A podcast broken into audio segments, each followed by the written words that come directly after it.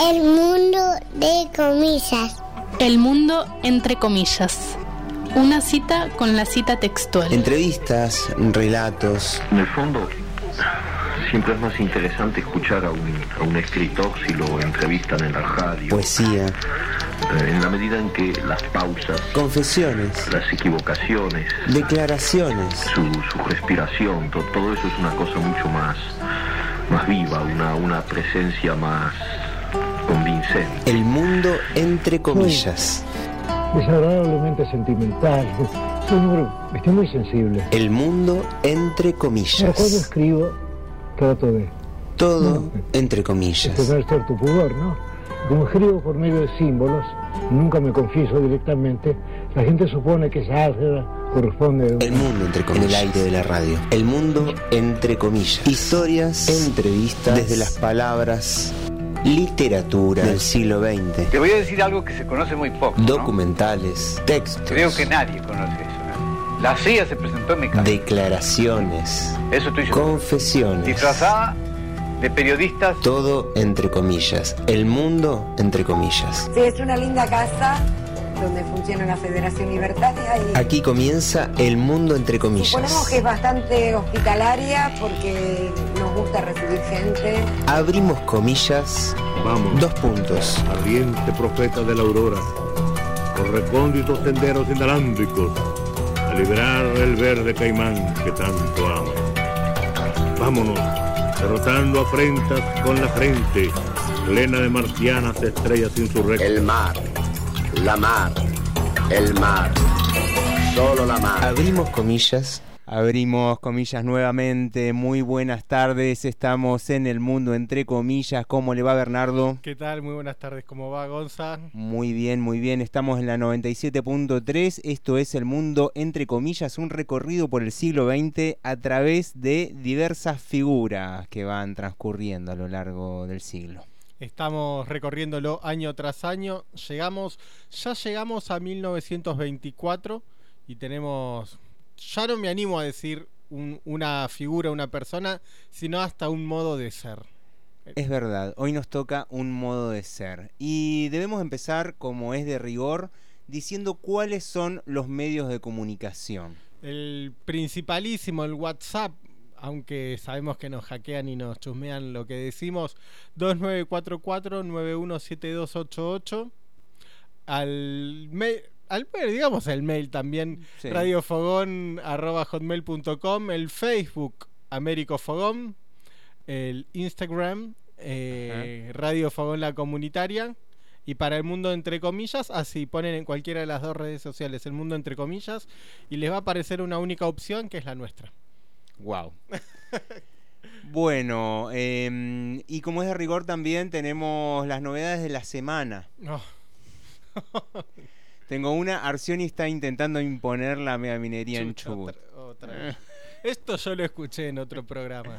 Los de Vu. Hablando de que ya lo escuchaste, eh, nos podés escuchar también en radiolanegra.blogspot.com y también en FM Alas, eh, en FM Alas los jueves a las 10 de la noche, creo, y en Radio La Negra los domingos, los domingos a las 5 de la tarde. Bien, que va a coincidir también con la repetición de este programa que hoy lunes sale en vivo y va a ser repetido el domingo. O sea que cuando el domingo se ha escuchado esto, bueno, etcétera.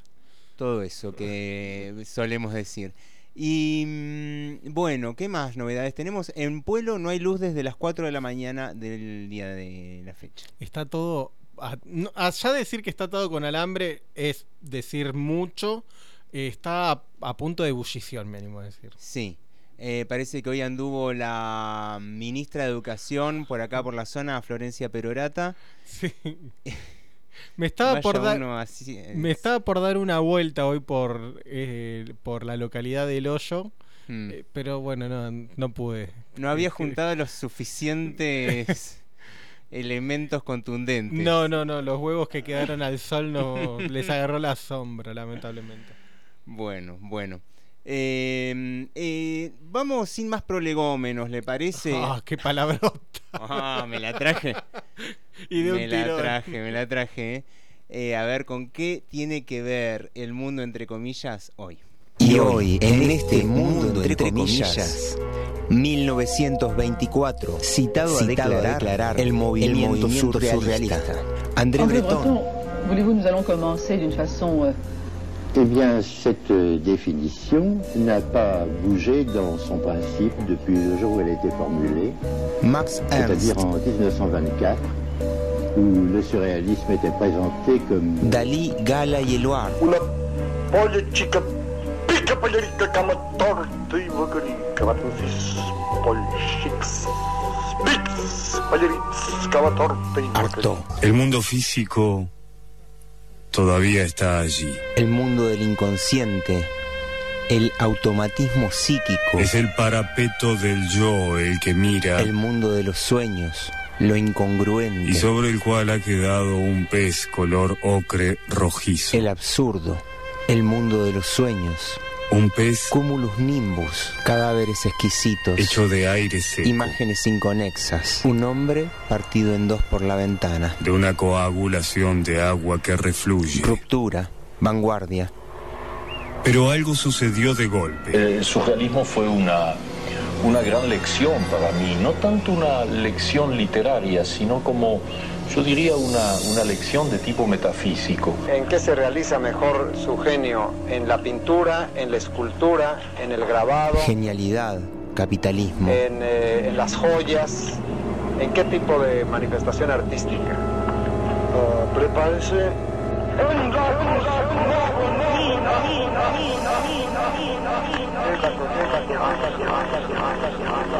Búsqueda de libertad, el amor,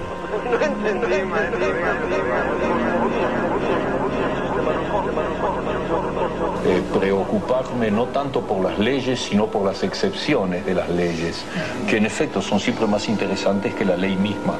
Cuando se da el caso de que una ley no se aplica en un caso determinado, eso abre un, un paréntesis de misterio por el cual se entrevé a veces una realidad diferente. y hoy en este mundo entre comillas citado a declarar el movimiento surrealista.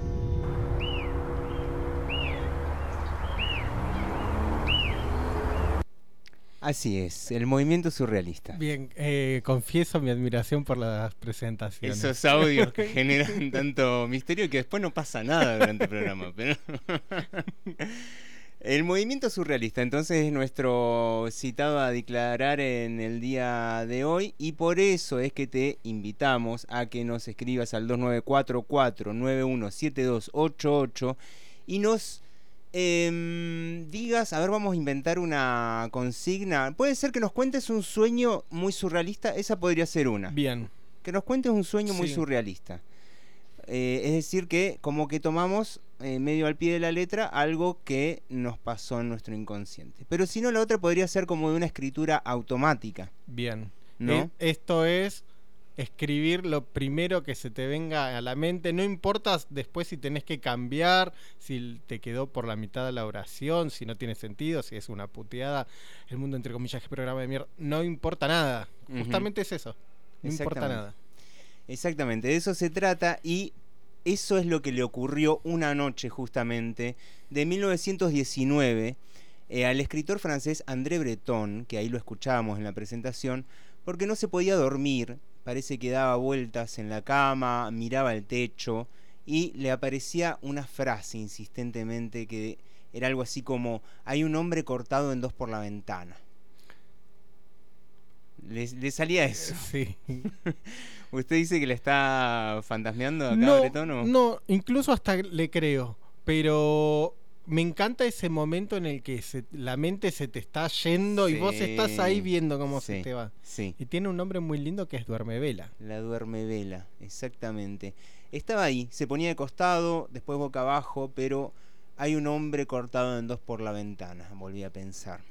Esa frase parece que esa noche apareció insistentemente hasta que se dejó llevar por esa idea y al instante aparecieron otras. En ese momento, Bretón sintió la necesidad de incorporar ese extraño código que es el lenguaje de los sueños al lenguaje del mundo y de la vida. Sintió que el mundo podía pensarse, entenderse y escribirse de otro modo. Se empezó a juntar con otro amigo que era Philippe Suppot, ponele que se llame así, y empezaron a pensar cómo acceder en la vigilia al mundo del inconsciente. Elaboraron un método de escritura que justamente es el que te acabamos de precisar con mucha eh, rapidez igual, y empezaron a experimentar. Cinco años después fundaron oficialmente el surrealismo. Con corte de cinta y todo. Sí, sí, sí. Eh, escribieron básicamente el manifiesto surrealista y ese fue su eh, el inicio del movimiento surrealista. Básicamente eran ellos dos y después empezó a sumar mucha gente. El caso es que una noche, y esto acá lo citamos al amigo André Bretón, dice, antes de caer dormido percibí netamente articulada hasta el punto de que resultaba imposible cambiar ni una sola palabra, pero ajena al sonido de la voz, de cualquier voz, una frase harto rara. Está traducido al chileno acá. Sí. Harto rara que llegaba hasta mí sin llevar en sí el menor rastro de aquellos acontecimientos de que según las revelaciones de la conciencia en aquel entonces me ocupaba. Y la frase me pareció muy insistente. Grabé rápidamente la frase en mi conciencia porque iba acompañada de una débil representación visual de un hombre que caminaba partido por la mitad del cuerpo aproximadamente por una ventana. A esta siguieron muchas otras y ese fluir del inconsciente tuvo una eh, y, en ese fluir del inconsciente tuve una sensación de gratitud enorme. Ahí estaba André Bretón contando esa primera noche y cómo a partir de ahí se empieza a gestar lentamente, porque después pasaron cinco años en que experimentaron con la escritura automática, eh, cómo se iba gestando el surrealismo que eh, dio a luz uno de estos poemas de André Breton que me encanta, que se llama La Unión Libre. Ah, y acá está en francés. Usted sabe francés, ¿no? Eh, más Ma femme à la chevelure de feu, aux pensées d'éclairs de chaleur, à la taille de sa femme, à la taille de l'autre, entre les dents. Ma femme à la bouche de et de bouquets d'étoiles de dernière dents d'empreintes de souris blanches sur la tête, à la langue d'ambre et de verre frotté, à la langue d'hostie, à la langue de poupée qui ouvre et ferme les yeux de pierre incroyable, au cils de bord de nuit hirondelle, ma femme au temps d'ardoise de toit de serre, et de nez aux drôles de champagne et de fontaine, ma femme au poignet d'allumette, ma femme aux doigts de hasard, éteinte aux doigts de foin coupé, ma aux aisselles de Marthe et de Felville, à Saint-Jean de Troène, et de nid de bras d'écume de mer et d'écluse, et de mélange du blé et du flamme aux jambes de fusée, au mouvement d'horlogerie et de désespoir, ma femme au mollet de balle de sureau, ma femme aux pieds d'initiales, aux pieds de trousseau de clés, aux pieds de cadenas, ma femme au cou d'orge imperlé, ma femme à la gorge de Val d'Or, de rendez-vous dans le milieu même du torrent, ma femme au sein de Taupinière, ma femme au sein de Creuset du Rubis, au sein de Spectre de la Rose, ma femme au ventre de dépliement d'éventail, des genres de grives géantes. Ma femme au dos d'oiseau qui fuit vertical, au dos de vif argent, au dos de lumière, à la nuque de pierre roulée et de craie mouillée, de chute d'un verre dans lequel on vient boire de nacelle, aux hanches de lustre et de tige de pelle de flèche, de balance insensible. Ma femme aux fesses de graisse et d'amiens, ma femme aux fesses de dos de scie, ma femme aux fesses de printemps, au sexe de glaïeur, ma femme au sexe de placère et dormeur, ma femme au sexe d'algues et de bonbons anciens, ma femme au sexe de miroir, aux yeux, aux yeux de violette et d'aiguilles ma femme, les yeux de savane, ma femme aux yeux d'eau pour voir en prison, aux yeux de bois, toujours aux yeux de niveau d'eau, de niveau d'air, de terre, de niveau d'air, de terre, de d'air, de terre, de niveau d'air, de niveau d'air, de terre, de de terre, de d'air,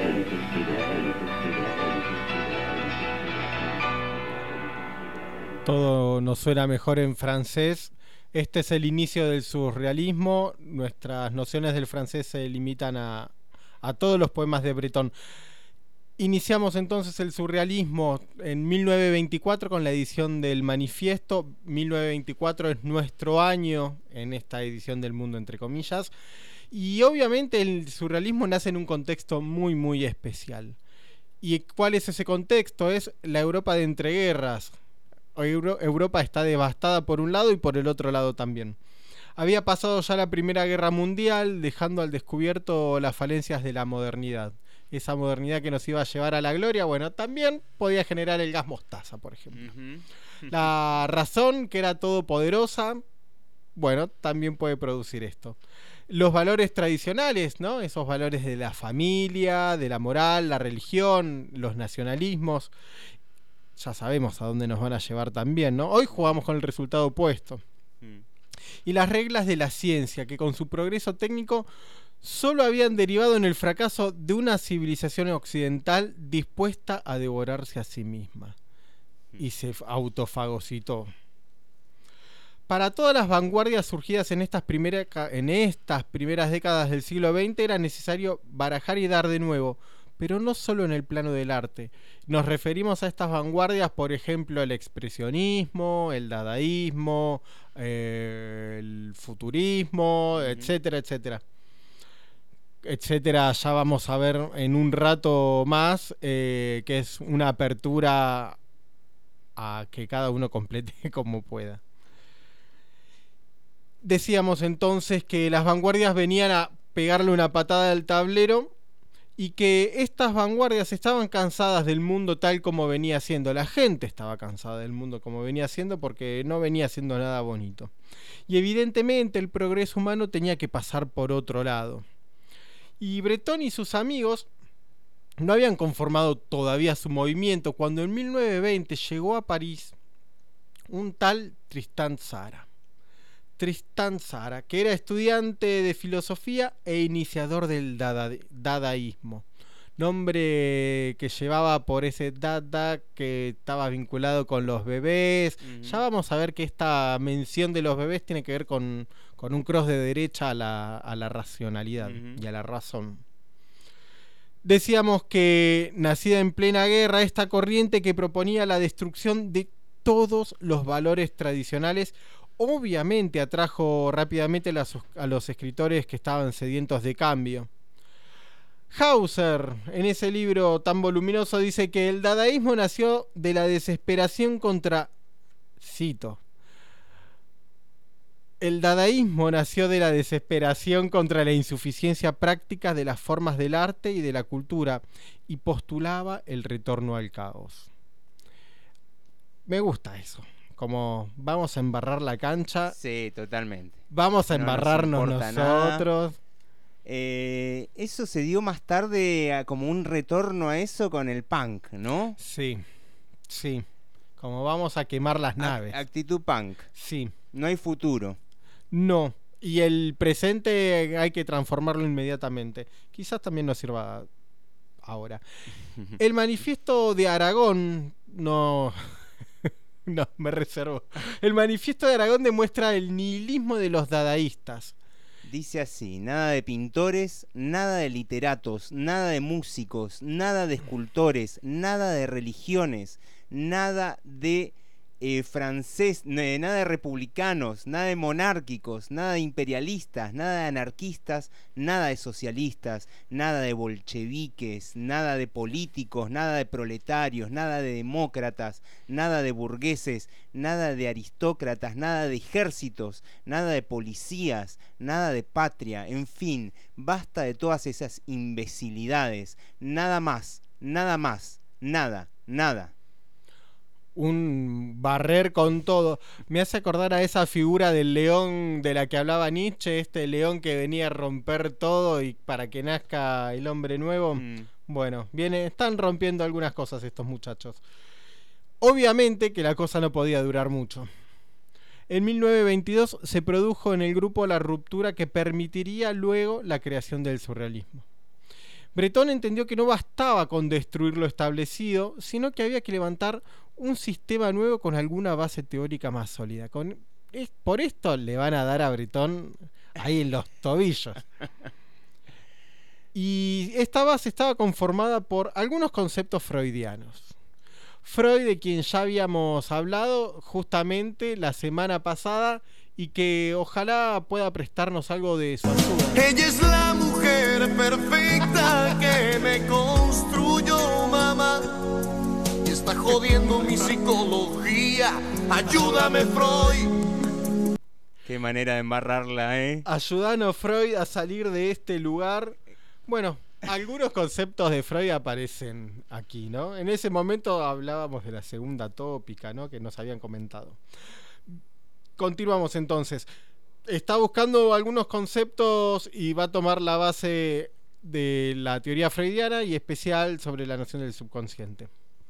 Y surge de ella, de la noción, la idea de que existe una parte de la psique humana que va a parar todo aquello que es reprimido. ¿No? Como, che, ¿cómo me tomaría una cerveza ahora? No, tenés que manejar a la vuelta. Claro, no se claro. Ni lo pienso entonces. Sí, Y sí, a la sí, noche. Es Bueno. esa alfombra, ¿no? En la, en la que uno va dejando eh, la mugre del día, ¿no? Sí. Y que a la noche hay que vérsela. Sí, sí. Que nos da un placer igual esa mugre que no lo podemos tolerar. Algo que no es la conciencia que se resiste a ser dominado por ella. ¿No? Esa represión. Desde allí partieron los surrealistas para revolucionar el discurso artístico de su tiempo, haciendo del espacio psíquico inconsciente la materia prima de su lenguaje. Esto es, traducido al oyense, es eso que querés sacarte de encima, lo vamos a poner en el centro de la escena. Exactamente. Y para los surrealistas, todos los aspectos del ser humano que la cultura occidental había mantenido reprimidos tenían que ser ahora exaltados. Ahí está, poner en la arriba de la mesa las cosas que nos estábamos guardando, ¿no? Dice Hauser, el superrealismo postula la creencia positiva de descubrir la fuente de una verdad y una belleza nuevas en el caos de lo irracional, en las regiones inconscientes e incontroladas del alma. Esa belleza que quizás podemos sentir, voy a decir una simpleza muy grande, cuando tenemos algún tipo de pesadilla pero la disfrutamos en un punto. Yo Mm. anoche soñé que era tipo perseguido por una muchedumbre que me querían... Puede ser un sueño, depende cómo nos vaya hoy en el programa. A ver, ¿verdad? puede ser. Puede ser premonitorio. Puede ser premonitorio, una muchedumbre que me quería como violentar. Y al y estaba permitido. Era, eso era lo extraño. Estaba permitido. Era como una especie de licencia para violentar a alguien y era yo el elegido para ser violentado. Y unos amigos como que me hacen un chiste, me hacen brindar con agua, qué sé yo, como está todo bien. Pero después se puso más heavy y es muy confuso todo. Sí, sí, sí. Ese lenguaje de los sueños, ¿eh? Yo vengo también con unos sueños bastante surrealistas, se podría decir. Eh, un sueño con un paredón en un lugar donde... no, como, en un paredón como en un desierto también, es un casi daliniano, ¿eh? Eh, y, un paredón muy alto que yo tenía que atravesar para poder ver a mi familia. Y...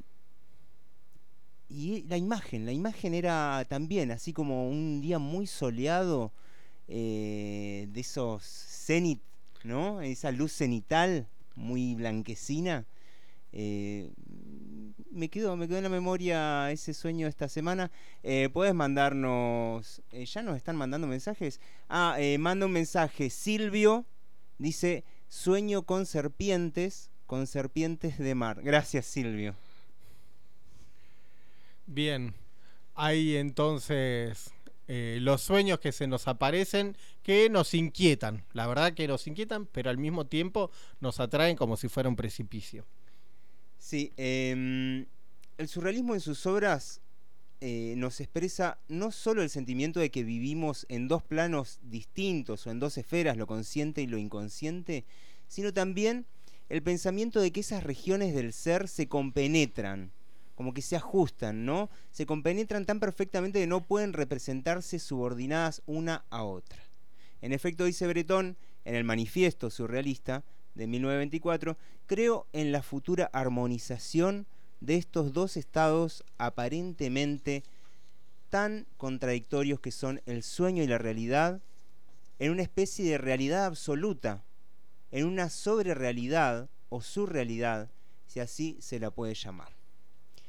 Eso decía Breton y Supol en el manifiesto surrealista. Y ahora sí vamos a escuchar este mismo poema que habíamos escuchado en francés, lo vamos a escuchar en castellano. Mi mujer de cabellera de fuego de madera, de pensamientos de relámpagos de calor, de cintura de reloj de arena, mi mujer de cintura de nutria entre los dientes del tigre, mi mujer de boca de escarapela y de ramo de estrellas de última magnitud, de dientes, de huellas de ratón blanco sobre la tierra blanca, de lengua de ámbar y de vidrio frotados, mi mujer de lengua de hostia apuñalada, de lengua de muñeca que cierra y abre los ojos, de lengua de piedra increíble, mi mujer de pestañas de palotes de escritura infantil, de cejas de borde de nido de golondrina, mi mujer de sienes de pizarra, de techo de invernadero y de vaho en los vidrios, mi mujer de hombros de champaña y de fuente, con cabezas de delfines bajo el hielo, mujer de muñecas, de fósforos, mi mujer de dedos de azar, ideas de corazones, de dedos de heno cortado, mi mujer de axilas de Marta y de castañas, de noche de San Juan, de Ligustro, y de nido de escaleras, de brazos de espuma de mar, y de esclusa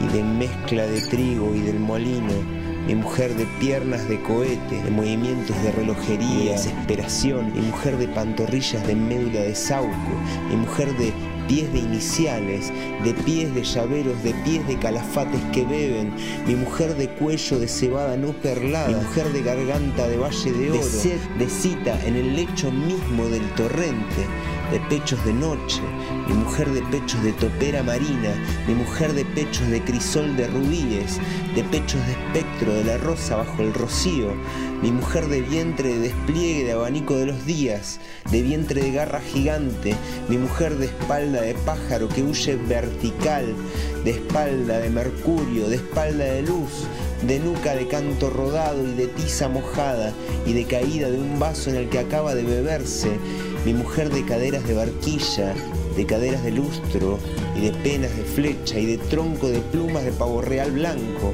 de balanza insensible, mi mujer de nalgas, mi mujer de nalgas de arena y de amianto, mi mujer de nalgas de espalda de cisne, mi mujer de nalgas de primavera, de sexo de gladiolo, mi mujer de sexo de yacimiento de oro y de ornitorrinco, mi mujer de sexo de alga y de bombones antiguos, mujer de nalgas de arena y de amianto, mujer de nalgas, mujer de, nalgas de espalda de cisne, mi mujer de nalgas de primavera, mujer de sexo de gladiolo, mi mujer de sexo yacimiento de oro de ornitorrinco, mi mujer de sexo de alga y bombones antiguos, mujer de sexo de espejo, mujer de sexo de espejo.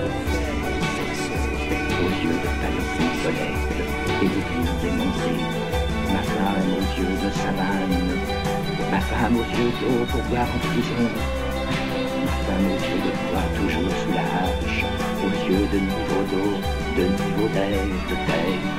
Mi mujer de ojos llenos de lágrimas, de ojos de armadura violeta y de aguja imantada, mi mujer de ojos de llanura, mi mujer de ojos de agua para beber en la cárcel, mi mujer de ojos de madera, siempre bajo el hacha, de ojos de nivel de agua, de nivel de aire, de tierra y de fuego.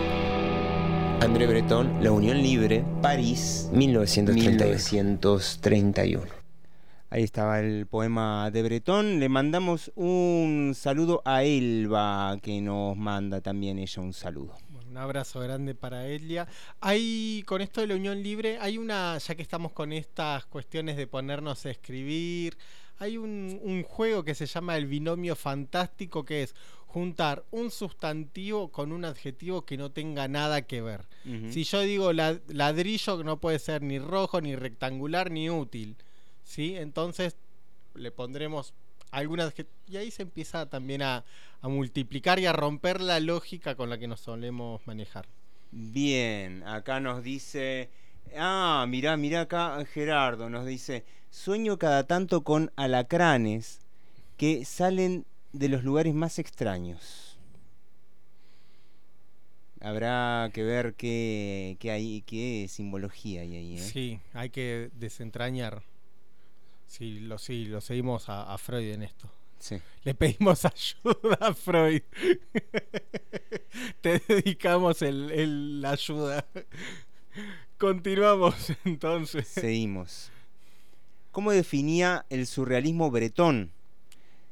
De la siguiente manera. A ver, dice Bretón que el surrealismo es automatismo psíquico puro por cuyo medio se intenta expresar verbalmente, por escrito o de cualquier otro modo, el funcionamiento real del pensamiento. Es un dictado del pensamiento sin la intervención reguladora de la razón, ajeno a toda preocupación estética o moral. Acerca del momento en que, en que escribió el, el manifiesto surrealista, eh, Breton decía, en aquel entonces todavía estaba muy interesado en Freud, esto significa que después no lo estuvo, ¿no? Y conocía sus métodos de exámenes que había tenido ocasión de practicar con enfermos durante la guerra, por lo que decidió obtener de mí mismo lo que se procura obtener de aquellos, es decir, un monólogo lo más rápido posible sobre el que el espíritu crítico del paciente no formule juicio alguno, que en consecuencia quede libre de toda reticencia y que sea en lo posible equivalente a pensar en voz alta. Repetimos esto, es escribir lo primero que se te viene a la mente, sin tipo, sin ningún tipo de restricción. Ni siquiera la restricción de tener que terminar la frase. Ni siquiera una restricción, eh, restricción sintáctica, digamos, o de que tengan que quedar bien las palabras, ¿no? Pueden ser palabras sueltas, eh, y puede ser algo absolutamente incoherente, que se ve que es como se maneja nuestro, eh, nuestro inconsciente. ¿no? Sí, me gusta eso del pensamiento real. Evidentemente nos manejamos con uno que no lo es tanto. El funcionamiento real del cerebro, dice, ¿no? Sí. Y coherentemente con estas ideas, de cómo funcionamos, el método más utilizado por los poetas surrealistas fue el de la escritura automática. Esas seguidillas de ideas surgidas del inconsciente a una velocidad tan rápida, tan rápida, que no diera cabida al juicio crítico racional, a la, a la gramaticalidad ni a la coherencia sintáctica. El automatismo ciego fue reconocido por ellos como el funcionamiento real del cerebro. ¡Pum! Lo primero que sale. Así es. Y el funcionamiento real del cerebro, le preguntamos a la gente de la colifata, a ver cómo funciona el cerebro. Estuve mirando televisión. Hay programas más o menos. No me gusta la de políticos, pero todos son iguales en que quieren ganar dinero. Es igual a todo lo que le pasa al mundo. Yo pienso que todo viene de una sola cosa. El cerebro. El cerebro. A muchos le funciona para los demás y a muchos para ellos solo. El cerebro. ¿A usted cómo le funciona? El cerebro. ¿Lo sabe o no lo sabe? Haciendo equivalentes, la única solución que tenemos es el camino creativo. ¿Lo sabe o no lo sabe? La única solución que tenemos es el camino creativo, dice la gente de la colifata y la tiene bastante clara y creo que hubieran sido bastante amigos de Bretón y Sí. de sus amigues. Eh, hacia el año 1925, Bretón y los surrealistas se coparon bastante con la revolución social y quisieron afiliarse al Partido Comunista. Pero adivine cómo les fue. A ver, a ver, a ver.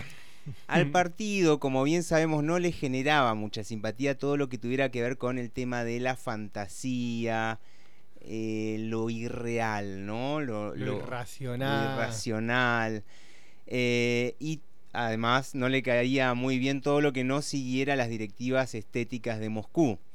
En ese momento Rusia imponía el realismo socialista. Y recordemos, nosotros le llamamos el bodrio obrero. y todo lo que se fugara de ahí era visto con mucha suspicacia. Así que el amorío entre el surrealismo y el comunismo duró muy, muy poco. De todas maneras, el movimiento siguió comprometido con la revolución social, pero eh, en disidencia con los lineamientos del comunismo respecto sobre todo al arte, digamos. Eh, hubieron idas y venidas en el movimiento, vino la Segunda Guerra y muchos de los surrealistas eh, se exiliaron, muchos a Estados Unidos, otros como Artaud se volvieron locos. Y este poema que vamos a escuchar ahora es de Artaud y se llama Noche. Los mostradores del zinc pasan por las cloacas. La lluvia vuelve a ascender hasta la luna. En la avenida, una ventana nos revela una mujer desnuda.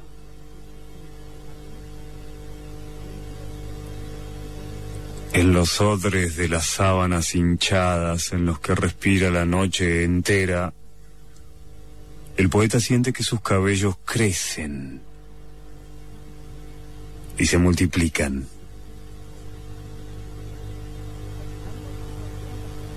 El rostro obtuso de los techos contempla los cuerpos extendidos. Entre el suelo y los pavimentos la vida es una pitanza profunda. Poeta, lo que te preocupa nada tiene que ver con la luna. La lluvia es fresca, el vientre está bien. Mira cómo se llenan los vasos en los mostradores de la tierra. La vida está vacía, la cabeza está lejos. En alguna parte un poeta piensa. No tenemos necesidad de la luna. La cabeza es grande. El mundo está atestado. En cada aposento el mundo tiembla. La vida engendra algo que asciende hacia los techos. El mazo de cartas flota en el aire alrededor de los vasos. Humo de vinos, humo de vasos y de las pipas de la tarde. En el ángulo oblicuo de los techos de todos los aposentos que tiemblan se acumulan los humos marinos de los sueños mal construidos. Porque aquí, aquí se cuestiona la vida y el vientre del pensamiento. Las botellas chocan los cráneos de la asamblea aérea. El verbo brota del sueño como una flor o como un vaso lleno de formas y de humos. El vaso y el vientre chocan. La vida es clara en los cráneos vitrificados. El areópago ardiente de los poetas se congrega alrededor del tapete verde. El vacío gira. La vida pasa por el pensamiento del poeta melenudo.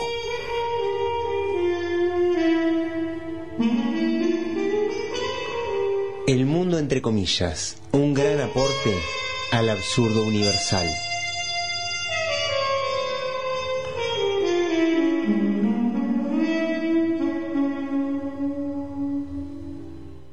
Seguimos recibiendo mensajes al 2944917288. El Gerard dice, no me desentrañen, porque habíamos dicho que había que Mm. desentrañar. está bien, está bien, te vamos a perdonar por esta vez. Eh, es una bomba atómica hartó, hartó el del disco, hartó el del ensayo de Van Gogh, hartó el de Heliogábalo, hartó el de los Tarahumar, todos, hartó. Hacia 1940, o sea que nos pegamos un saltito, ¿no? El movimiento se había prácticamente difuminado, pero había dejado muchas semillas en todas las partes del mundo y en muchísimas esferas del arte y de la vida. Esto del surrealismo es, no sé si decir único, pero sí es un rasgo, es como que prendió en todo el planeta. Hacia 1938 Bretón visitó México y conoció a Frida. Lindo encuentro. Un lindo encuentro. Eh, estuvo también le- Lamba, la compañera de Bretón, de quien se dice que fueron amantes con Frida. Ok, bueno, Pero sabemos... eso lo vamos a, a, a contar en el próximo bloque que tiene más que ver con el, el puterío, digamos. Está bien, es una buena palabra. Eh, al ver sus cuadros, Bretón al ver los cuadros de Frida, ¿no? Le dijo, ah, Así le dijo en francés. Ah, Frida. Pero vos sos surrealista. Y ella le dijo, no sé. Yo pinto mi propia realidad. Quiero retruco, le dijo y tenía el ancho de espada. Y sí. Más adelante ella explicó, nunca supe que era surrealista hasta que, Abren- hasta que André Bretón vino a México y me lo dijo. Yo misma aún no sé qué soy.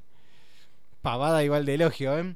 Y es que en América Latina el surrealismo está en las raíces, la importancia otorgada a los sueños, lo escuchábamos a Cortázar en, en la cortina, en el inicio, y a las visiones en las culturas originarias de por acá, ¿sí? Y esa central todas estas visiones.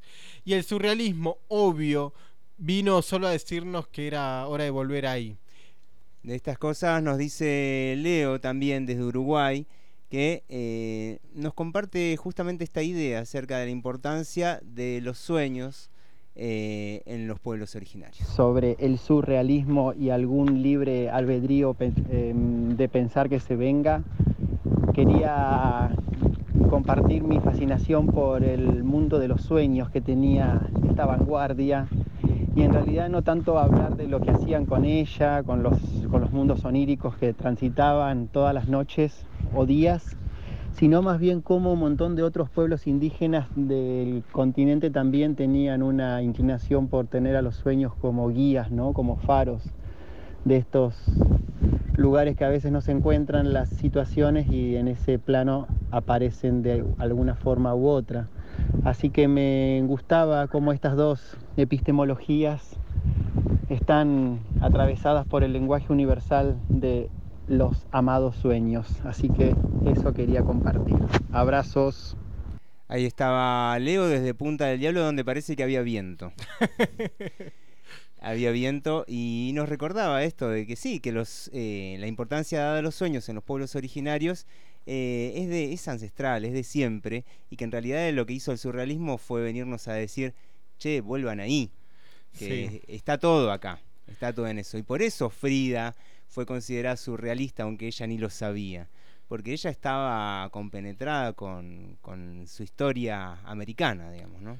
Artaud decía que había que dejar de mirar a Europa y había que mirar a otros lugares como África o América misma, porque eran lugares de tierras verdes, decía, o algo por el estilo, como de vitalidad, ¿no? Esta cosa de la Europa cansada y vieja que necesita... Se tiene que poner a buscar y necesita chuparle la sangre a lugares donde hay gente más joven y más piola. Eh, algo así como en Titanic. ¿Qué tienen en común Titanic y el surrealismo? Que le chupan la sangre a la gente más joven y más piola. Le mandamos un saludo a Angie que está ahí tomándose un aperitivo mientras escucha el Ah, programa. Qué bien que nos haría ese aperitivo a nosotros Angie. Sí, sí, también. se ¿eh? ve ahí muy fría esa bebida. Ah, hasta una foto te Ah, manda. hay, hay, hay registro, hay registro. Em, Bueno, aflojemos, también. dale. Abremos, a- abrimos en este momento eh, la cerveza, Bernardo. ¿le dale, parece? dale, yo me encargo y estoy esperando este momento. Vamos a la sección, yo sé que le encanta a usted, a la sección Intrusos en el espectáculo. Intrusos en el surrealismo serían. Eh, nuevamente tenemos en el mundo, entre comillas, un par de triángulos amorosos. Y algunas otras figuras no tan fáciles de definir geométricamente. Empecemos con el triángulo que empieza siendo una relación tradicional de dos seres humanos heterosexuales. Por un lado tenemos a una muchacha, Elena Ivanovna Diakonova, de 17 años, rusa, nacida a orillas del Volga, a quien le diagnostican una tuberculosis galopante. A la chica de 17 años los médicos rusos le dicen, tenés que ir a esta clínica que se llama Clavadel. Clavadel, ¿la conoces? No. Ah, seguro que porque queda en Suiza, le responden. Un poco lejos le quedaba, pero parece que se puede llegar en tren, le dicen. Así que te recomendamos que vayas ahí si no la querés quedar eh, a los 17 años. Estamos hablando del año 2000, eh, perdón, 1912. Ahí conoció en esa clínica, llegó en tren de- eh, desde Rusia y conoció a Eugene Grindel. Hasta ahora no le suena ningún nombre, ¿no, Bernardo? No. Ni, ni Elena Diakonova ni Eugène Grindel. Un joven francés que amaba leer y escribir poemas. Permanecieron unidos y enamorados durante el periodo del tratamiento. Eh, casi dos años estuvieron ahí en esa clínica internados. Eh, pandemias eran las de antes, loco. y las cosas que pasaban ahí en las clínicas de recuperación, ¿no? Bueno, había clínicas de recuperación donde, donde la gente se podía recuperar. Bien.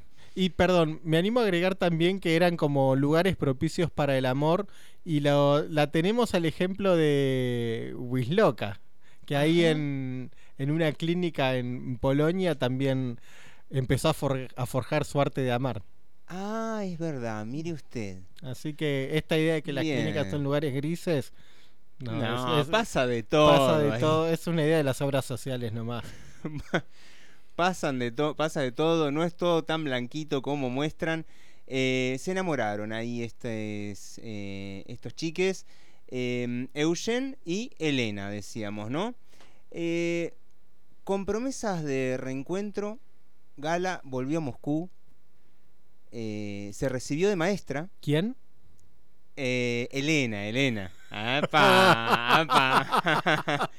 Elena, ya les di la pista. Elena se recibió de, ma- eh, de maestra, convenció a sus padres de irse a vivir a Francia, obviamente sola, sin Claro. ellos. Eh, los padres se quedaron allí en Rusia, ella se fue a vivir a París. ¿Y a dónde se fue a vivir? A la casa donde Eugène vivía con sus padres. Parece que los padres de Eugène no se la bancaban mucho a Elena, le decían la rusita en tono despectivo. Pues se puede decir la rusita La con buena onda. La rusité, en serio. Pero esto era en tono despectivo, la rusita.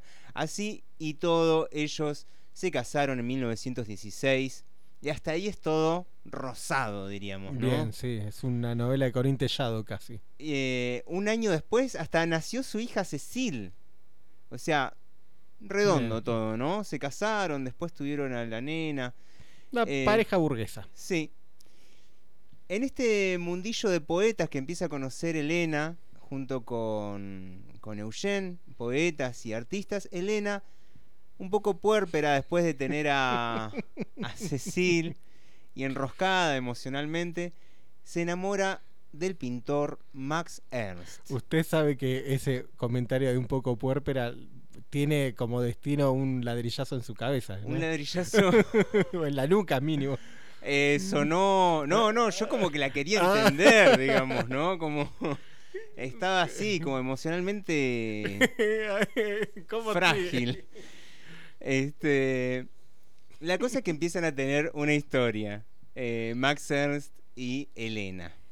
Una historia que transcurría ante los ojos del poeta sin que a este le diera ningún ataque de celos. Bien. Bien ahí, eh, nuestro poeta Eugenio. Parece ser que Eugène, eh, que a esta altura ya se estaba cambiando el nombre para llamarse Paul Eluard. Ah. Parece que le gustaba el sexo grupal, Mm. sobre todo si había otro hombre. Max Ernst y Eluard compartieron la cama y el cuerpo de Gala. De Elena. perdón, todavía no es Gala. En una carta, Eluard le escribe a su esposa: Comprende y hazle comprender que me gustaría que a veces te poseyéramos juntos, como habíamos acordado. Habría que ver la respuesta a esa carta si Elena se copaba. Che, dale, vamos, o, Sí. o no. Sí, eh, no está la respuesta en los anales de, de las cartas entre, entre, estas, entre, entre esta pareja. Parece ser que ella no se quedaba atrás, era una amante siempre ávida, siempre deseosa. Se amaban entre ellos con Paul, pero también habrían ese amor hacia otras relaciones. Una relación abierta, se dice ahora eso, Bernardo. Bien. Yo le explico. Bien, sí, porque por yo favor. estoy remodernizado con eso. Así las cosas hasta el verano de 1929. Elena tenía ya 35 años y el matrimonio, Eluard decide con su pequeña hijita Cecil, eh, se les ocurre veranear en Cadaqués, en Cataluña. Bien. Eh, y ahí es donde empieza la historia eh, que nos interesa, porque aquel julio, a pesar de las protestas por el calor y la, y la ausencia de limpieza de España, la familia viajó en auto desde París hasta Cadaqués y fueron a ver a Dalí, Ajá. a Salvador Dalí, quien sería su guía. Se reunieron en una playa ahí en Cadaqués. Salvador tenía 25 años, Elena dijimos ya tenía 35. Bien. No estaba todavía, no había llegado como a la fama Dalí como pintor.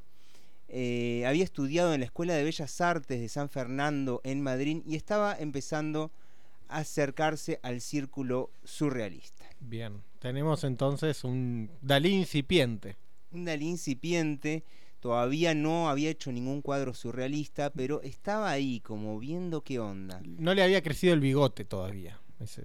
Hay unas fotos y tiene un bigotito ínfimo, Ah, muy mm, incipiente, también muy finito, como lo fue siempre, pero no largo así para arriba. ok.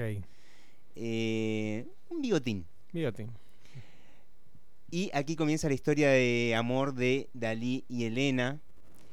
Pero antes debemos retrotraernos a la vida amorosa de Dalí.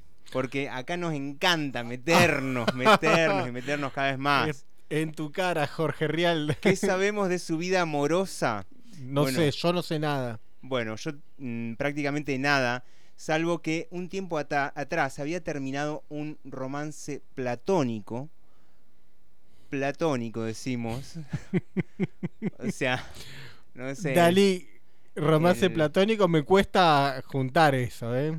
Con el escritor Federico García Lorca. Datazo.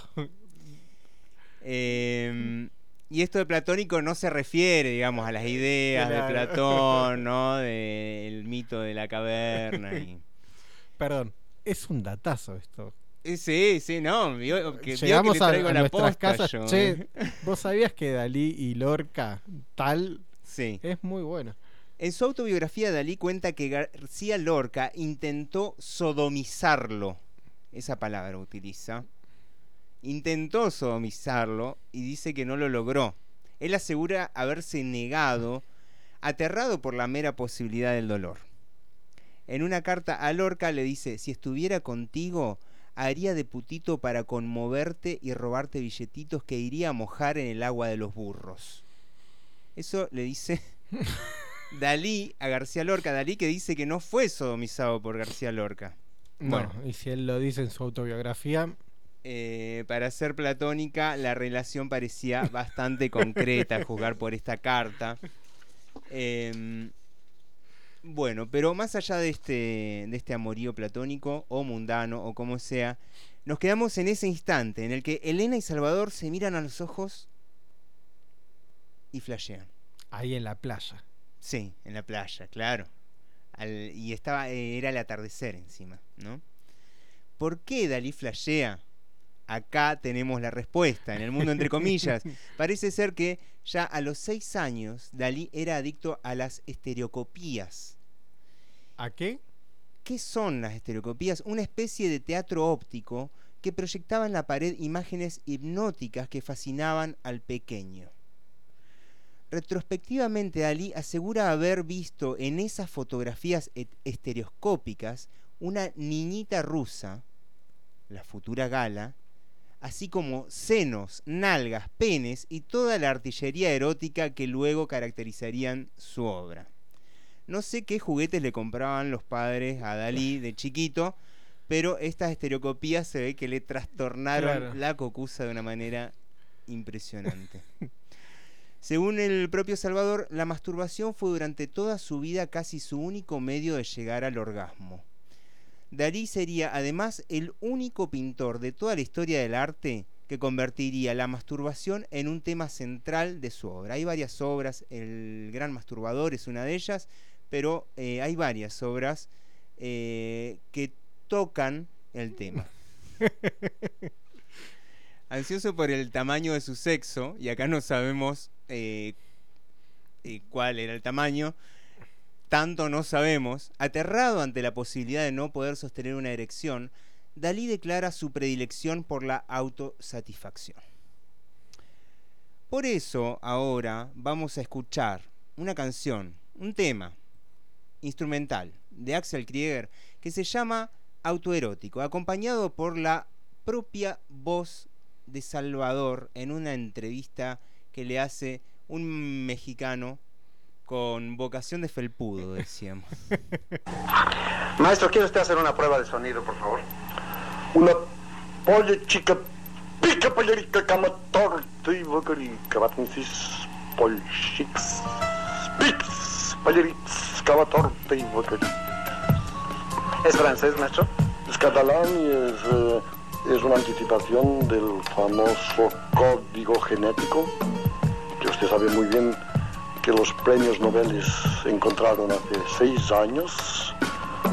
Quiere decir, en catalán y de una manera muy anticuada, la estructura molecular del ácido desoxirribonucleico.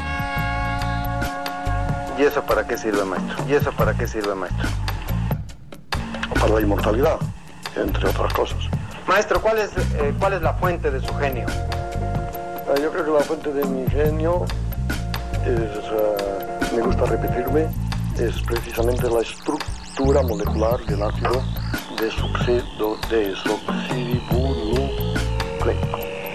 Encontraron uh, Crick y Watson. ¿Usted lo toma o usted lo toma o cómo es? ¿Usted lo toma o cómo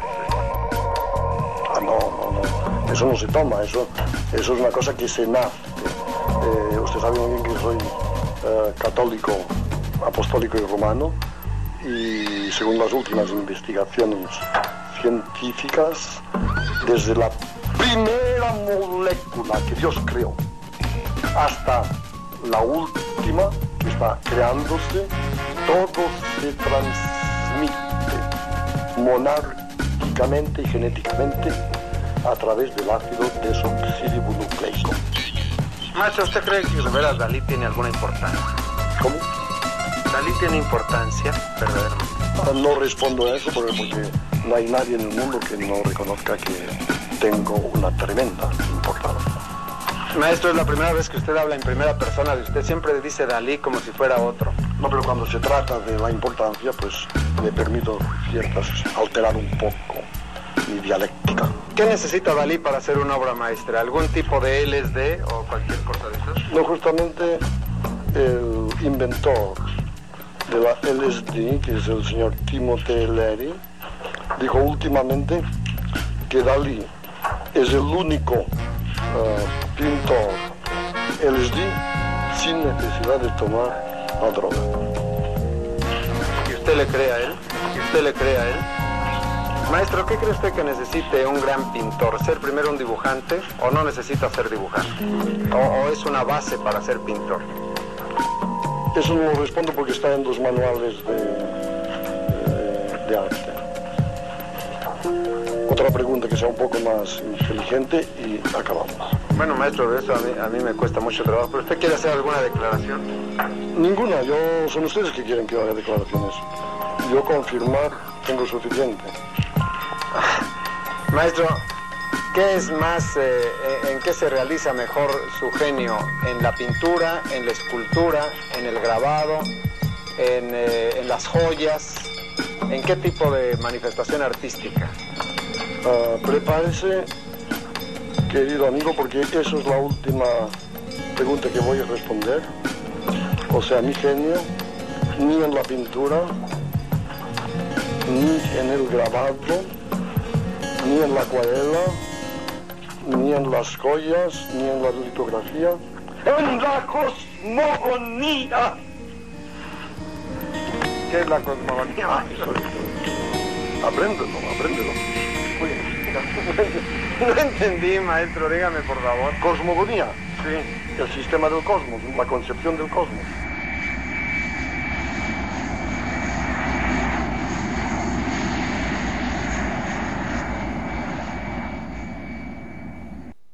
Qué mal, qué mal que lo trataba. Hay un arte también de ser entrevistado por este tipo de periodistas Y a mí me gusta cuando pasa eso, ¿no? es, la Sí, última, sí. es lo último que te voy a responder. Sí, em, la próxima pregunta que sea un poco más inteligente, por favor. Bueno, Sí. igual le sacó una entrevista Sí. surrealista, se puede Sí, decir, porque después una entrevista más seria, el tipo responde más seriamente. Y estas son las cosas que nos gustan a nosotros, eh, que se va, se va de la, de la norma, digamos, ¿no? Hay una cuestión en la biografía de, de Dalí que vamos a ver que tengo una sorpresa. No lo dije antes porque era sorpresa. Ajá. Hay algo en el nombre de Dalí que revela que estaba destinado a algo que hizo. Ya vamos a llegar. Mm. Mucho misterio, ¿eh? Para Ávida Dollars. Todos leímos ese cuento. No era tan misterioso. no. Che, Cortázar nos cagó todo. Bueno, seguimos. Eh, Bretón le puso a Vida Dólar. Muy bueno. Eh, enojado, ¿no? Obviamente. Con, Con, con Salvador. con Salvador. Pero ya nos vamos a enterar de por qué se Sí. enojó. Nos quedamos. Seguimos quedándonos en la siguiente No- imagen. Nos quedamos. Paul Eluard y Elena llegan a la playa donde se encuentran con Dalí. Elena y Salvador cruzan miradas. Es el atardecer. Y ya son una sola alma. El virgen pintor entregado al onanismo y la rusa experimentada se aman a primera vista. Los días fueron transcurriendo en cada que es entre caminatas, puestas de sol y largas charlas por la playa. En la vida secreta de Salvador Dalí, el catalán recuerda que Gala, ya le vamos a decir Gala, Vamos a develar su nombre. porque le puso Gala, Dalí le puso Gala. Dalí le puso Gala en conmemoración a esa niñita rusa que él recordaba de las Ah. estereocopías. Por ahí viene. Y llevaba un vestido blanco muy ligero el día que por primera vez se besaron apasionadamente protegidos del viento al reparo de una gran roca. Que estaban en Esto Epuyén. una película. Eh, yo nunca había hecho el amor en mi vida, confiesa. Las vacaciones terminaron, los amigos se despidieron. Sin embargo, Gala ya había decidido algo. Que era ese algo que había decidido Gala, quedarse, quedarse allí, en Cadaqués, junto a Salvador Dalí. Así que em, ahí se queda, así que fue como tras la decisión de Gala, el bar volvió solo a París. No sabemos si con Cecil o si con, eh, Cecil se quedó con, con la madre. Vuelto de Nueva York y de Cuba, enterado de que Dalí vive con una mujer, de ahora en más gala, Lorca exclama, es imposible si solo se le pone tiesa cuando alguien le mete un dedo en el culo. Eso fue lo que exclamó Lorca. El, el platónico de Lorca. Un poco, un poco celoso. Sí, sí, sí. Un poco celoso. Se le fue el platonismo al diablo. ahí. Despechado, ¿no? Los primeros cuatro años de su amorío los vivieron en París, Dalí y Gala, ¿no? El padre de Dalí, furioso porque su hijo vivía en el pecado, Dalí y Gala no se casaron hasta 1959, cuando, recién cuando murió Paul Eluard, con lo que él llamaba esa suripanta drogadicta de Rusia. Me imagino que. Che, qué el mala padre- onda que tienen los, los, Los la suegros, ¿no? gente con, los, con las rusas. ¿Qué Pero pasa? no, es un problema de Elena o de Gala con sus suegros. Sí. ¿No? La figura del suegro de la suegra es una figura Sí.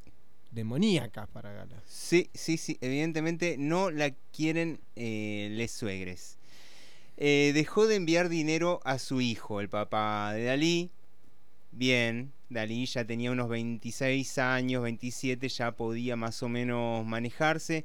Aunque Dalí vendía sus pintoras por aquí y por allí, el dinero parece que no alcanzaba. Gala lo ayudaba ofreciendo las obras a la salida del metro. Che, me compré una pintura De un chabón que la vendía ahí. en el subte. en el subte. 500 millones de dólares, boludo. Qué- ¿Cuánto la pagaste? No, por qué dos bien que botellas la- de aceite. Qué bien que la hizo el que le compró a Gala ese. Ahí en el subte, sí. Que No, vaya a no. negociar la deuda externa. ¿no? Necesitamos a personas así en la patria. Este, bien, así que cuando les ofrezcan algo en el subte, Cómprenlo, ¿no? igual no, bueno, acá no hay subte, ¿no? Pero Primera dificultad. Sí. Pero en el bondi, vos comprá algo, comprá eh, las estampitas, lo que sea. Pero bueno, vamos eh, a lo que nos interesa, que es la vida sexual entre Dalí y Gala. ¿Cómo estamos? Este, este es el verano, el verano nos pone así. Al parecer, no pasaba mucho. Más allá de que Dalí se pusiera celoso de las infidelidades de su esposa, él las alentaba. En una ocasión, el pintor confesó lo siguiente a su amigo Edward Jones. Dejo que Gala tome amantes cuando quiera. Yo la ayudo porque eso me excita. Entre sus diversiones estaban los cabarets sex- sexuales de los miércoles por la noche que Dalí y Gala organizaban en su departamento, durante los cuales Gala a menudo hacía el amor con uno o más de sus invitados en público. Mira. Incluso en una ocasión hizo el amor con su ex, con Paul Eluard, en el sofá del estudio de pintura. Escena atestiguada por Dalí, cuya principal manía sexual, ya lo habíamos dicho, era masturbarse y otros amigos surrealistas. Y es así porque Gala y Paul se seguían amando y seguían escribiéndose cartas, y cuando a Dalí se le dio por expresar una simpatía hacia Hitler y asegurar que el internacionalismo podía ser cristiano, se le vinieron todos los surrealistas encima y Paul le escribe a Gala esta carta en el año 1934. Niza, 7 de febrero de 1934. Mi hermosa pequeña Dorogaya, miércoles. No estoy al corriente de lo que sucedió el lunes por la noche, pero he sido informado de las decisiones que querían tomar, de las propuestas de exclusión de Dalí. ¿Cómo puede este, sabiendo que ninguno de nosotros puede tolerar en absoluto su punto de vista, insistir en defender esa causa? Sea cual fuere el punto de vista que adopte Dalí, el hitlerismo representa para mí todo lo que hay de odioso en el No puedo soportar un solo instante que se sostenga que el internacionalismo es cristiano. Esa paradoja es propia de asnos. Piense lo que piense Dalí, el fascismo, todos los fascismos defienden la patria, la familia y la religión. Las teorías racistas solo están ahí para idealizar una causa tan baja. Qué miseria, qué inmundicia. En fin, como Dalí insiste y yo estimo que primero, primero será demasiado agradable para los fascistas tener un defensor como Dalí. Segundo, que esta obstinación es una verdadera traición. Ayer envié mi voto a Bretón para que en el futuro disponga de él como mejor parezca. No puedo oír sin encolerizarme semejante reto a todo lo que siempre he creído.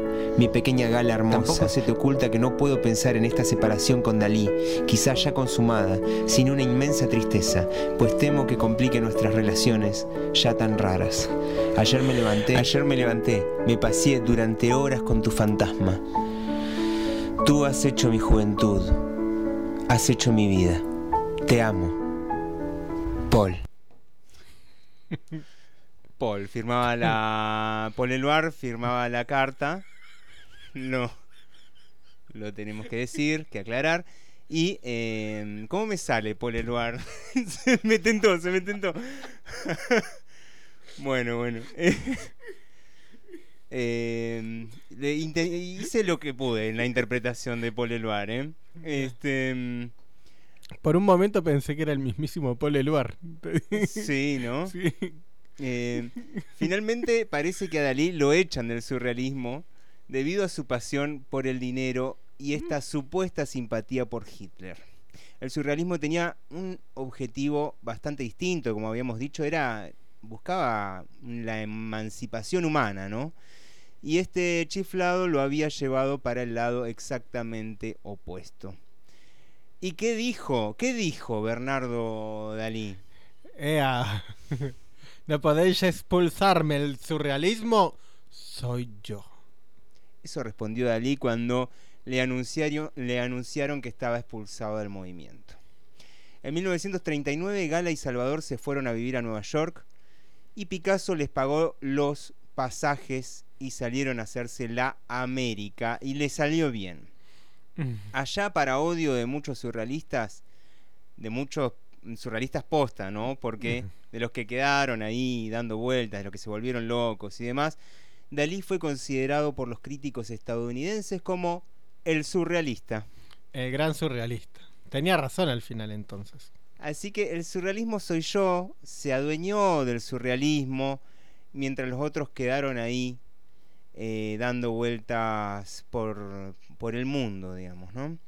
Los grandes almacenes Bonwit Tellier de la Quinta Avenida le encargan a Dalí dos vidrieras para promocionar las nuevas telas de primavera.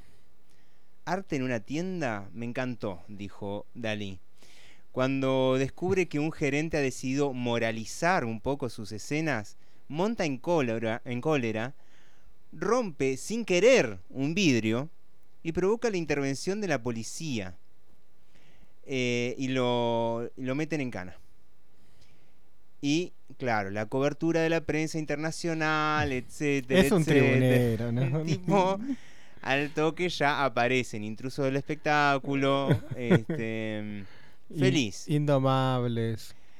Eh, Dalí explota al máximo el incidente eh, y más tarde lo consideraría la acción más mágica y eficaz de toda su vida. El tipo hasta el final de sus días siguió amando los dólares y, y por eso es que Breton, Avida Dollars. Breton le puso a, a vida dólares.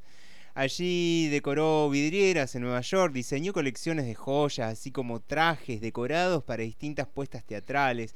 Laburó con Hitchcock y proyectó eh, con Walt Disney una peli que nunca se hizo. Pero me puse a googlear y ahora salió esa película. Ah, ¿eh? mirá. Ahora, bueno, hace unos 10 años, no sé. Eh, pero está, un corto, un cortometraje de Walt Disney con, eh, Con Dalí. con Dalí. Ahora yo me pregunto, quizás en otra en otro personaje podríamos hasta decir, mira qué piola hizo vestuarios de teatro, pero uno le pide más a un surrealista, ¿no? Sí. Por sí. eso nos parece. Sobre todo los surrealistas le pedían más a él. Eh, o menos, en realidad menos le pedían, ¿no? Le pedían menos, que sea un tipo que se rebele contra la injusticia, que sea un tipo humano, qué sé yo. Eh, así que Dalí encontró en Estados Unidos a un público ideal y siempre fascinado por sus extravagancias y ante todo un público que consumía arte como si fuera pochoclo.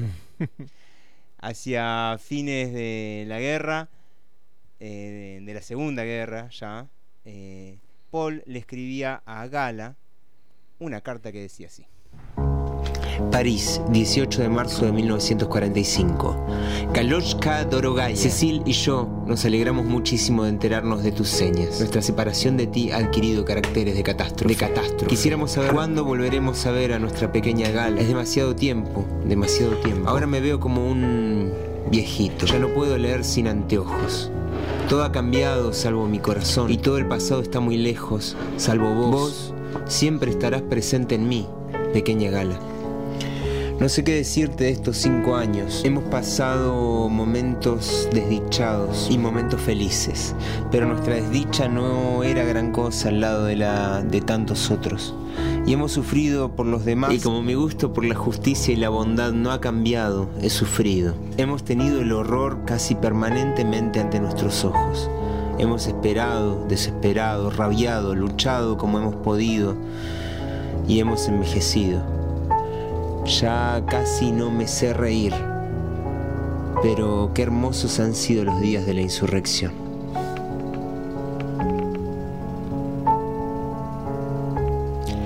Vivimos desde agosto del 40 muy cerca de la casa de mi madre, lo que ha sido buena cosa porque así hemos podido cuidarnos mutuamente. Cecil también vive por acá cerca. Su marido, Luc de Counts, sigue prisionero. Ha estado repetidas veces en campos disciplinarios por intentar evadirse. Todavía debe estar en uno de ellos. Ha sido muy desdichado y me temo que su unión con Cecil está gravemente amenazada. Tu gran hija es extraordinariamente hermosa. Es hija tuya y por eso mismo la quiero más. Sigue conservando su aspecto de bebé. Hace crítica de cine y escribe pequeños artículos en los periódicos. Tiene talento y desde la liberación se gana la vida. Nush y yo nos vimos obligados a escondernos durante un año. Tuvimos la suerte de escapar de la Gestapo. Desde la liberación gano bastante plata con mis poemas, más de lo que nunca esperé ganar. Conforme a nuestro acuerdo de 1917 te debo una fortuna. Quizá hayas recibido un librito de mi parte, pero tenés que saber que la vida aquí es muy difícil. Mucha gente cae enferma. Llevo 15 días en la cama. Estoy mejor, pero no me puedo levantar porque no tengo fuego. En enero quemamos todos los marcos de los cuadros. Y ni siquiera en el mercado negro se consigue calefacción fácilmente. Ha sido un invierno excepcionalmente frío. La nieve tardó tres semanas en derretirse. Lo mejor sería que pudieras venir de visita, pero sin quedarte a pasar el invierno. La vida es muy dura y triste, pero sería menos triste si estuvieras con nosotros. Mandale un abrazo afectuosamente a Dalí de nuestra parte, como te abrazamos nosotros. Paul. Postdata firmada por Cecil. Pequeña gala querida. Mi padre te lo ha contado todo. El resto tendríamos que decírtelo de palabra. Te extrañamos mucho y te quiero mucho. Abrazos y también para Dalí. Escribinos, Cecil.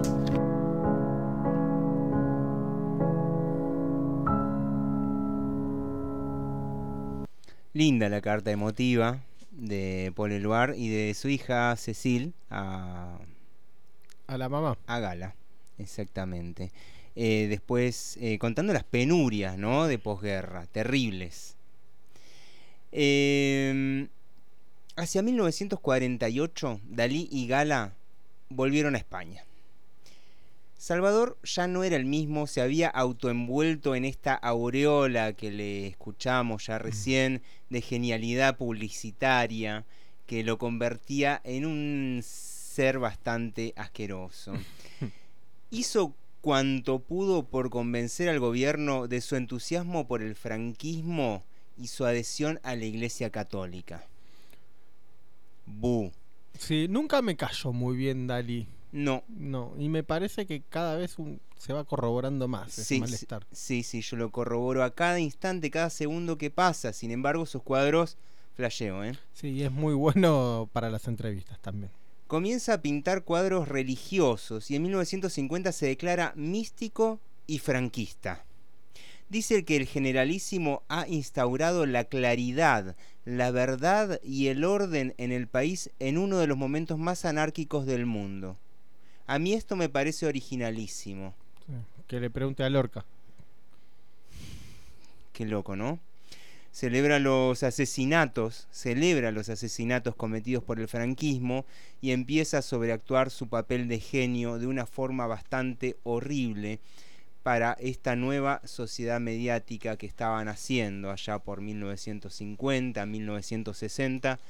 Eh, y lo vamos a escuchar nuevamente a Dalí para seguir odiándolo un poquito o riéndonos acerca de la locura que tiene. ¿De dónde le viene a usted lo divino, maestro? ¿Cómo? ¿De dónde le viene a usted lo divino? De don Eugenio Montes. ¿Quién era Eugenio Montes? Es nuestro escritor más grande que tenemos de la Academia Real Española y que dijo que si se tiene que comparar a Dalí a alguien, tendría que ser al arcangélico y divino Raimundo Lulio. Lulio. Lulio. Bueno, maestro, pero a usted le viene lo divino nomás porque lo dijo un escritor. Todo lo que me llega, me llega a través de la guía escrita. No, no entendí eso. Ah, pero no puedo hacer más. Yo hago lo, eh, procuro de ser lo más claro que posible. Entonces, maestro, quiere decir que me voy ungido. Eh, encantado de, de haberlo conocido. Sí. Porque la gente siempre ha dicho que a mí me gusta mucho la publicidad, lo que es bastante cierto, pero lo que es mucho más cierto es que a la publicidad le gusto mucho. Y la prueba que constantemente vienen los periodistas, las televisiones, y los radios y todos a verme, lo que prueba que les gusto, porque si no, no vendrían. Eso es absolutamente cierto. Es cierto, maestro. ¿Puedo volver a darle la mano? El dedo pequeño porque es la única manera legítima de poder continuar trabajando. Gracias, maestro. Le noto los bigotes un poco disparejos hoy. Ah, porque me, me voy mañana, me voy mañana. No puede ser más, más lógico. Hemos estado en Port Ligat con Salvador Dalí. Rara la entrevista. eh, Me, bueno. me gusta porque al final el entrevistador dijo, bueno, ya fue, vamos a entregarnos a esta bacanal. Sí, sí, el entrevistador también hizo cualquiera. Bueno, lo venía haciendo al principio. Sí. Eh, se empezó a reír al menos un poco. Sí. Bueno, eh, vamos cerrando con Dalí. El nombre Dalí, convertido en marca, provee los dólares que pagan los gastos caros de gala después ya de la década del 50, incluida su poblada corte de amantes, en cuyas filas cayeron muchos de los modelos de los cuadros del pintor. Finalmente Gala y Dalí se separaron en los años 60. Gala se alejó más y más de Dalí y empezó a tener amantes mucho más y más jóvenes que ella. Parece que ella hacía este esto, hacía desfilar a sus a sus chongos frente a Dalí, obsequiándoles dinero y regalos de todo tipo. Que pagaba, por supuesto, Dalí. Había dólares. Ella murió en mayo del 82 y él la siguió siete años después. Tenía el mal de Parkinson él. Eh, un 23 de enero, el mismo día del nacimiento de eh, Luis Alberto, que hoy lo vamos a escuchar a Luis Alberto. eh. Su cadáver fue embalsamado. Así que si hicieron, estaba pensando, ¿no? Si hicieron esta, mm, esta película entre Salvador Dalí y Walt Disney, eh, a uno lo tuvieron que desembalsamar, quizás, quizás hay- queda vida de- detrás del embalsamiento y del, Del freezer. y del freezer, ¿no? Sí. No serviría, por ejemplo, en Pueblo, no podría haber vivido en Pueblo. Walt Disney. Walt Disney. No, no, no. Lo tendríamos... En todo el noroeste, me animaría a decir. Sí, sí, acá estamos al borde del corte de luz. Esperemos que no nos que no nos dé. que Pero no ¿qué nos- hago? La- estoy sahumando y haciendo cruces de sal. Bueno, y nos vamos eh, con el momento, quizás, no sé, de- dentro de los momentos de toda esta relación horrible, de, estas vidas de, de Dalí y Gala, me gusta ese momento en el que se conocieron, ese verano ahí en Cadaqués. Eh, y seguramente en ellos estaba pensando Charlie Parker cuando hace este tema, Summertime.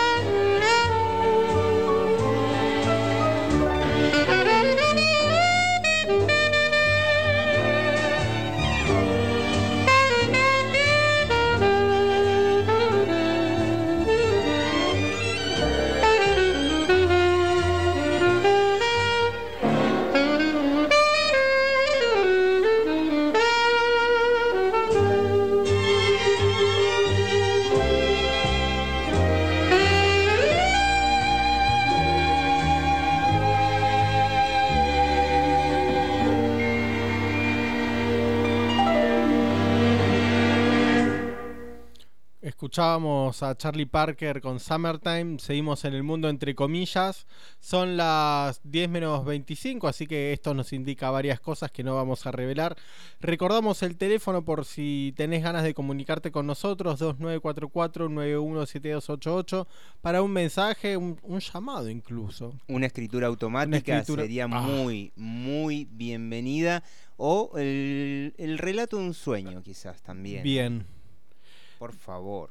Decíamos hacía un rato que el surrealismo fue, me animo a decir, un movimiento, voy a decir una burrada total, tenemos impunidad absoluta. Sí, ya con lo que fue el bloque anterior, queda clarísimo que somos impunes. Sí.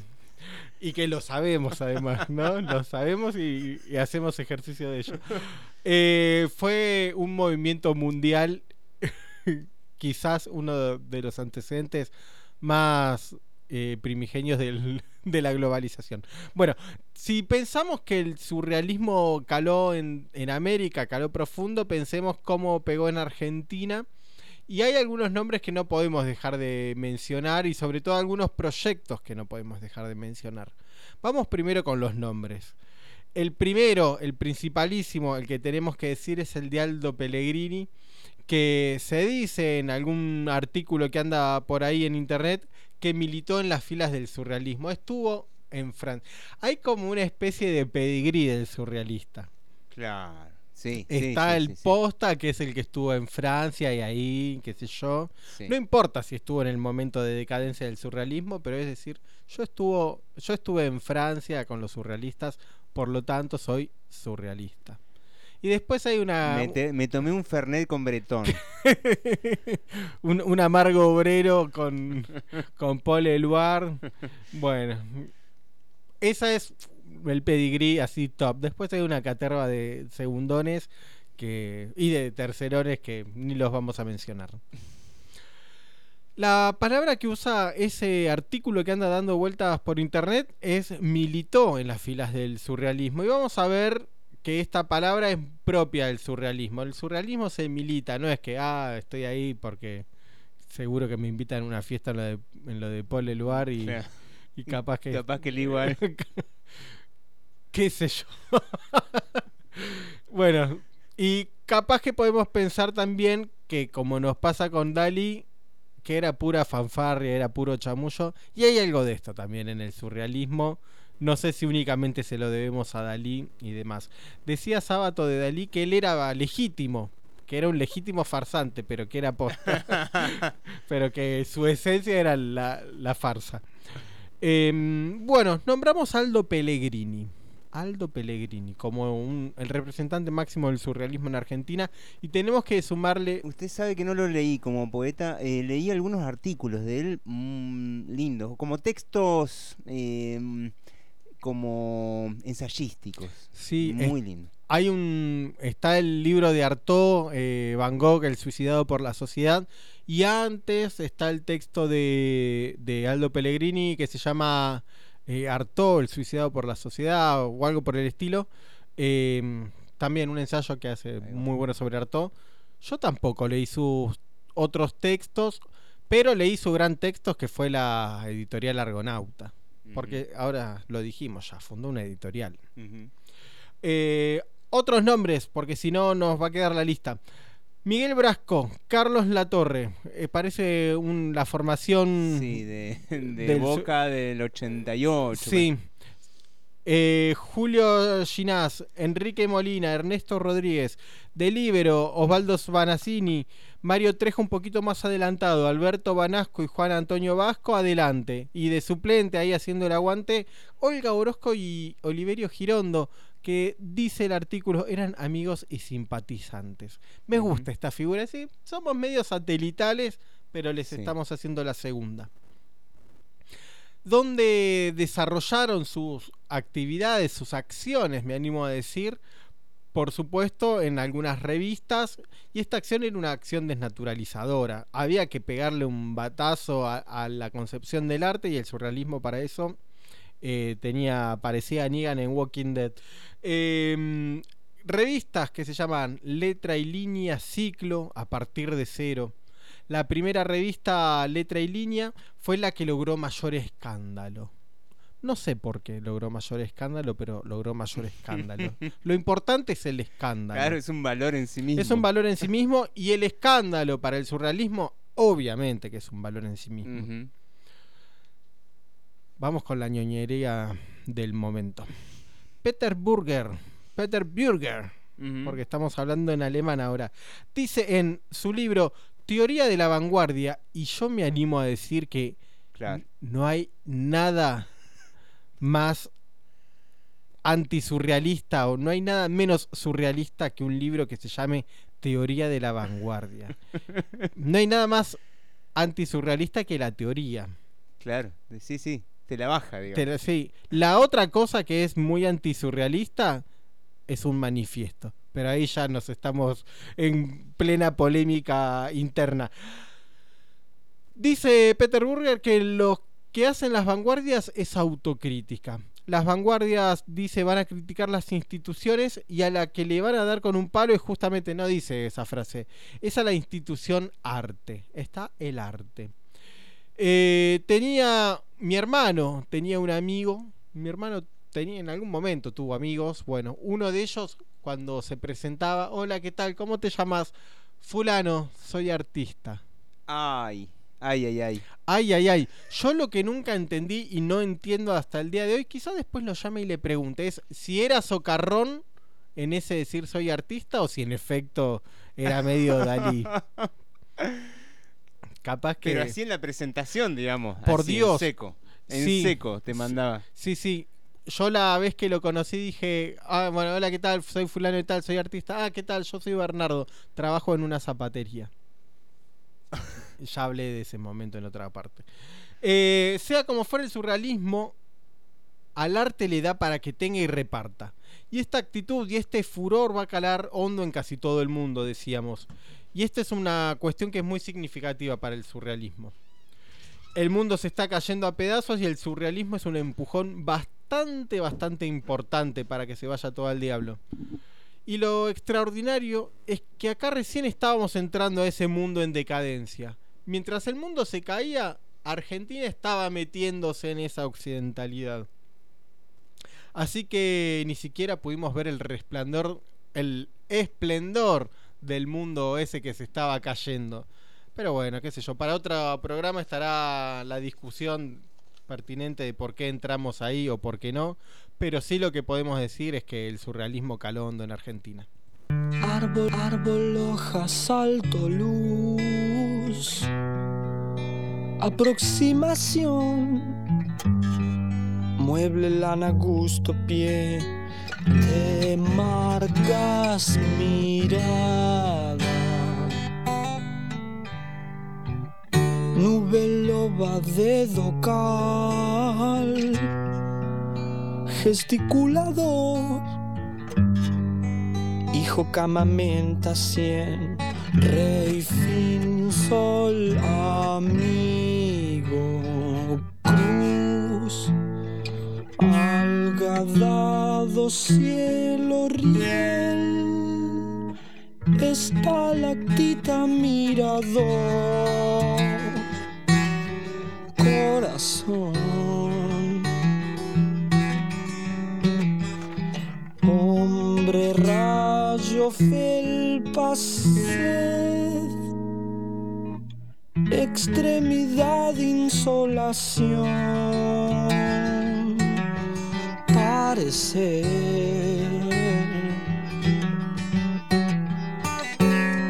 Clavo coito Dios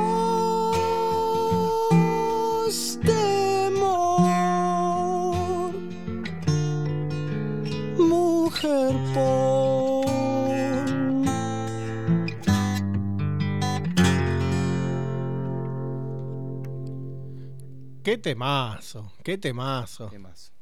Eh, nos celebro, Gonzalo, por esta, por este temazo. Sí, sí, sí. Estamos justo en el medio entre el nacimiento y la muerte de Spinetta, que nació un 23 de enero y murió un 8 de febrero. Así que hoy, eh, que es primero de febrero, estamos ahí. Ah, mira. Bueno, viva la simetría entonces. Sí. Bueno, continuamos con Spinetta, es un representante. No lo nombramos, pero porque está ahí siempre presente. Dij- lo nombramos y vamos a insistir con Aldo Pellegrini, que es un grosso, que es un provocador y que es fundador de revistas y de editoriales. ¿sí? Y a- es acá, es acá en este momento cuando tenemos, me animo a decir, el deber patriótico. Casi contra. Opa. ¿eh? Casi contra Paul Eluard es esto. Eh, de nombrar la editorial Argonauta. Esa editorial que tenía un objetivo muy muy claro, difundir la poética surrealista y textos que fueron cruciales, incluso de otros autores que no fueron surrealistas, pero que ellos retomaron. Por ejemplo, esperen que tomo aire, Artaud, Breton, el Marqués de Sade. Qué zarpado el Marqués. ¿De qué juega el Marqués de Sade? De, de todo. El Marqués juega en todos lados el Marqués de Sade. Es como el Cholo Simeone. sí, sí, sí. Tenemos al conde de Lotremont, que es su nombre era Isidor Ducas, que e- extraordinariamente había nacido en Uruguay. Conde de Lotremont era uruguayo. Mire usted. Casi como el dulce de leche, Gardel y otras polémicas rioplatenses. Rambó y algunos más. Publica también autores de Argentina, la editorial Argonauta, que fue después recuperada por el hijo de Aldo Pellegrini. Tuvo un momento que se llamó Insurrexit y después retomó el nombre de Argonauta y publicó otros libros y desarrolló una sección de psicología también. Editó Demian, por ejemplo. ¿sí? Eh, decíamos, entre esos autores argentinos que editó, editó algunos muy famosos como Cortázar, a quien lo vamos a acercar al surrealismo como Girondo, es un, un amigo de la casa. Y otros un poco menos conocidos, pero siempre con el surrealismo como horizonte o referencia. Decíamos, nos están atacando acá un- una horda de, de mosquitos de, de esta época. Decíamos hace un rato que el surrealismo atacaba el arte como institución, así como los mosquitos nos están atacando a nosotros ahora. ¿Por qué esa puerta quedó abierta? Me hago cargo. Somos el arte y los mosquitos son los surrealistas. Exactamente. Qué arte de nefasto somos. Eh, bueno, atacó el arte, decíamos, etcétera. Y bueno, la literatura es un juego. Hay algo de desacralizador en esto de pensar a la literatura como un juego y eso está bueno, no es que nos tenemos que poner un trajecito para leer algo. Y algunos textos van a pasar a formar parte de los juegos del lenguaje y van a jugar con el lenguaje. Pensemos en Cortázar. ¿sí? Y si pensamos en estos juegos, en estos juegos pensamos, por ejemplo, en el collage. Que no es necesariamente un juego, pero creo que es lo único que disfruté de hacer en plástica en la primaria. Collage con palabras, con letras, con versos, con imágenes, con lo que tengamos. Y hay algo que las personas amantes del copyright van a mirar con malos ojos, porque hay gente que todavía defiende los derechos de autor. Y es la apropiación y resignificación de las obras. Y las mismas obras van a entrar en conflicto. ¿Por qué van a entrar en conflicto las obras? Porque el límite que parecía muy claro ahora se borra. Agarro un cacho de acá, agarro un poquito de acá, hoy diríamos copio y pego, y bueno, y sale algo nuevo. Y esto para la industria editorial, para una burguesía que pone al yo como el centro del universo, es una patada en el riñón y le duele como pocos, al punto tal que ponen sacar fotocopias mata el libro y demás. Bueno, que bajen los precios. Tenemos al collage entonces como una herramienta para la escritura, teníamos a la escritura automática, ¿no? Y de ahí armar talleres de escritura hay un pasito. Y en Argentina ese pasito no se hizo hasta mucho más tarde con el grupo Graphein en la década del 80, que haría de la experiencia del taller una experiencia de la escritura. Y para Graphein, como para los surrealistas, salir del agujero interior es bombardear las nociones del texto, del yo, del autor, de la autoridad, de lo cerrado, de la obra, en fin, es bombardear todo y vamos a escuchar a un bombardero. Miguel Abuelo. Sí. ¿Cómo se llama este tema? A ver. ¿Nunca te miró una vaca de frente?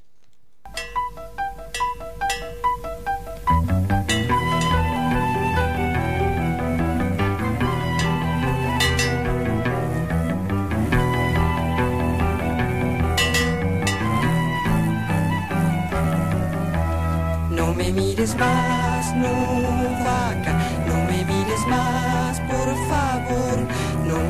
eres agresiva, tu cara de vaca me hace mal.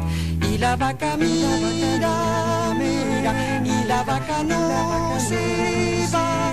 Esta vaca me analiza, ella profundiza y yo me voy.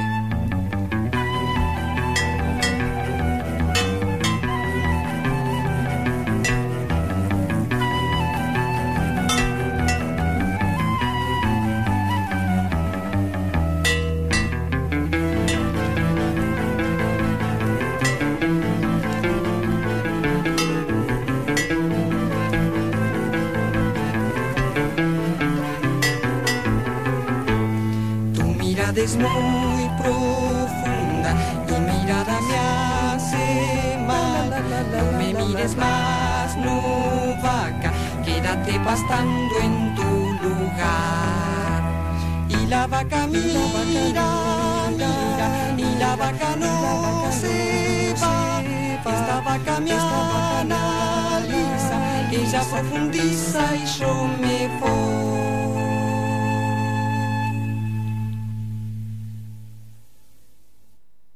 Yo no sé si es del todo surrealista lo que te voy a contar, pero tuve en reiteradas ocasiones un sueño en el cual eh, estábamos con mis amigos de la infancia sentados así en el paredón de un monobloc que era el barrio donde nos juntábamos.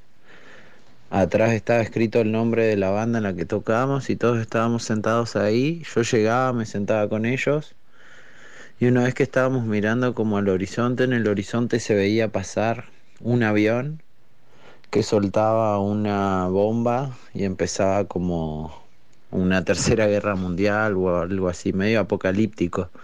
Pero bueno, eso es lo un recuerdo de un sueño que lo tuve reiteradas, veces. Eh, creo que por ahí te puede llegar a servir algo surrealista que, que, pasaba así, ¿no? Una mezcla de felicidad de estar con mis amigos, con mi entorno más cercano y al mismo tiempo que se venga el apocalipsis.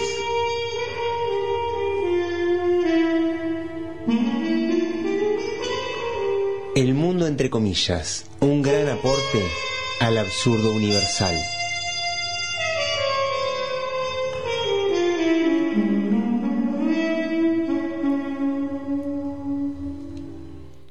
Escuchándolo a Bruno me acordaba de esa frase de Borges que hablaba de esos deleitables terrores. Y hay algo de hermoso en el, en el fin del mundo. Mm. Así que me, me- me gustó esa imagen del monobloc también. Seguimos pensando o mencionando, pensando es mucho, no nos da el cuero, eh, mencionando algunas cosas que se vinculan con el surrealismo en Argentina. Eh, y si pensamos algunos autores, y yo me pregunto acá también si nos vamos a poder liberar alguna vez de esa palabra del autor y de la autoridad. Autores, sí. Autor, argentores. Ar- Un autor patriótico. Autor, autoridad, Au- Argentina, es todo junto. Sí, ¿viste? sí, sí, sí. Pará, pará. Sí, es mucho. Nos preguntamos si algunas de estas X que coquetearon con el surrealismo y tenemos una lista larga. Y nos pasó en reiteradas oportunidades que anunciamos una lista larga y que la enumeración fue más bien breve. Vamos a ver si pasa lo mismo o no. A ver, llegamos a 11 para armar el equipo. El equipo, no, mm, no, me parece fútbol no- 5. Fu- no sé, fútbol 5 y pidiendo algún invitado que juegue. ¿eh? Alguno de esos que suele estar ahí en la que está cancha. En la cancha, sí, sí. Sí. Algunos autores y autoras que miraron con un ojo al surrealismo. Cortázar, Pizarnik, Sábato, Girondo. ¿Girondo o Girondo? Yo le dije siempre Girondo. Girondo, Girondo. Girondo. Orozco, Jacobo, Jacobo Figman. No fue tan corta la lista, pero bueno, no fue un, un listón tampoco. Y hay autores, eh, en estos autores juegos con las palabras, críticas a la racionalidad, búsqueda de viajes subterráneos, inmersiones. Y Cortázar nos cuenta en exclusiva, aquí en el mundo entre comillas, qué significó el surrealismo para él y cómo influyó en su obra. El surrealismo fue una, una gran lección para mí, no tanto una lección literaria, sino como yo diría una, una lección de tipo metafísico.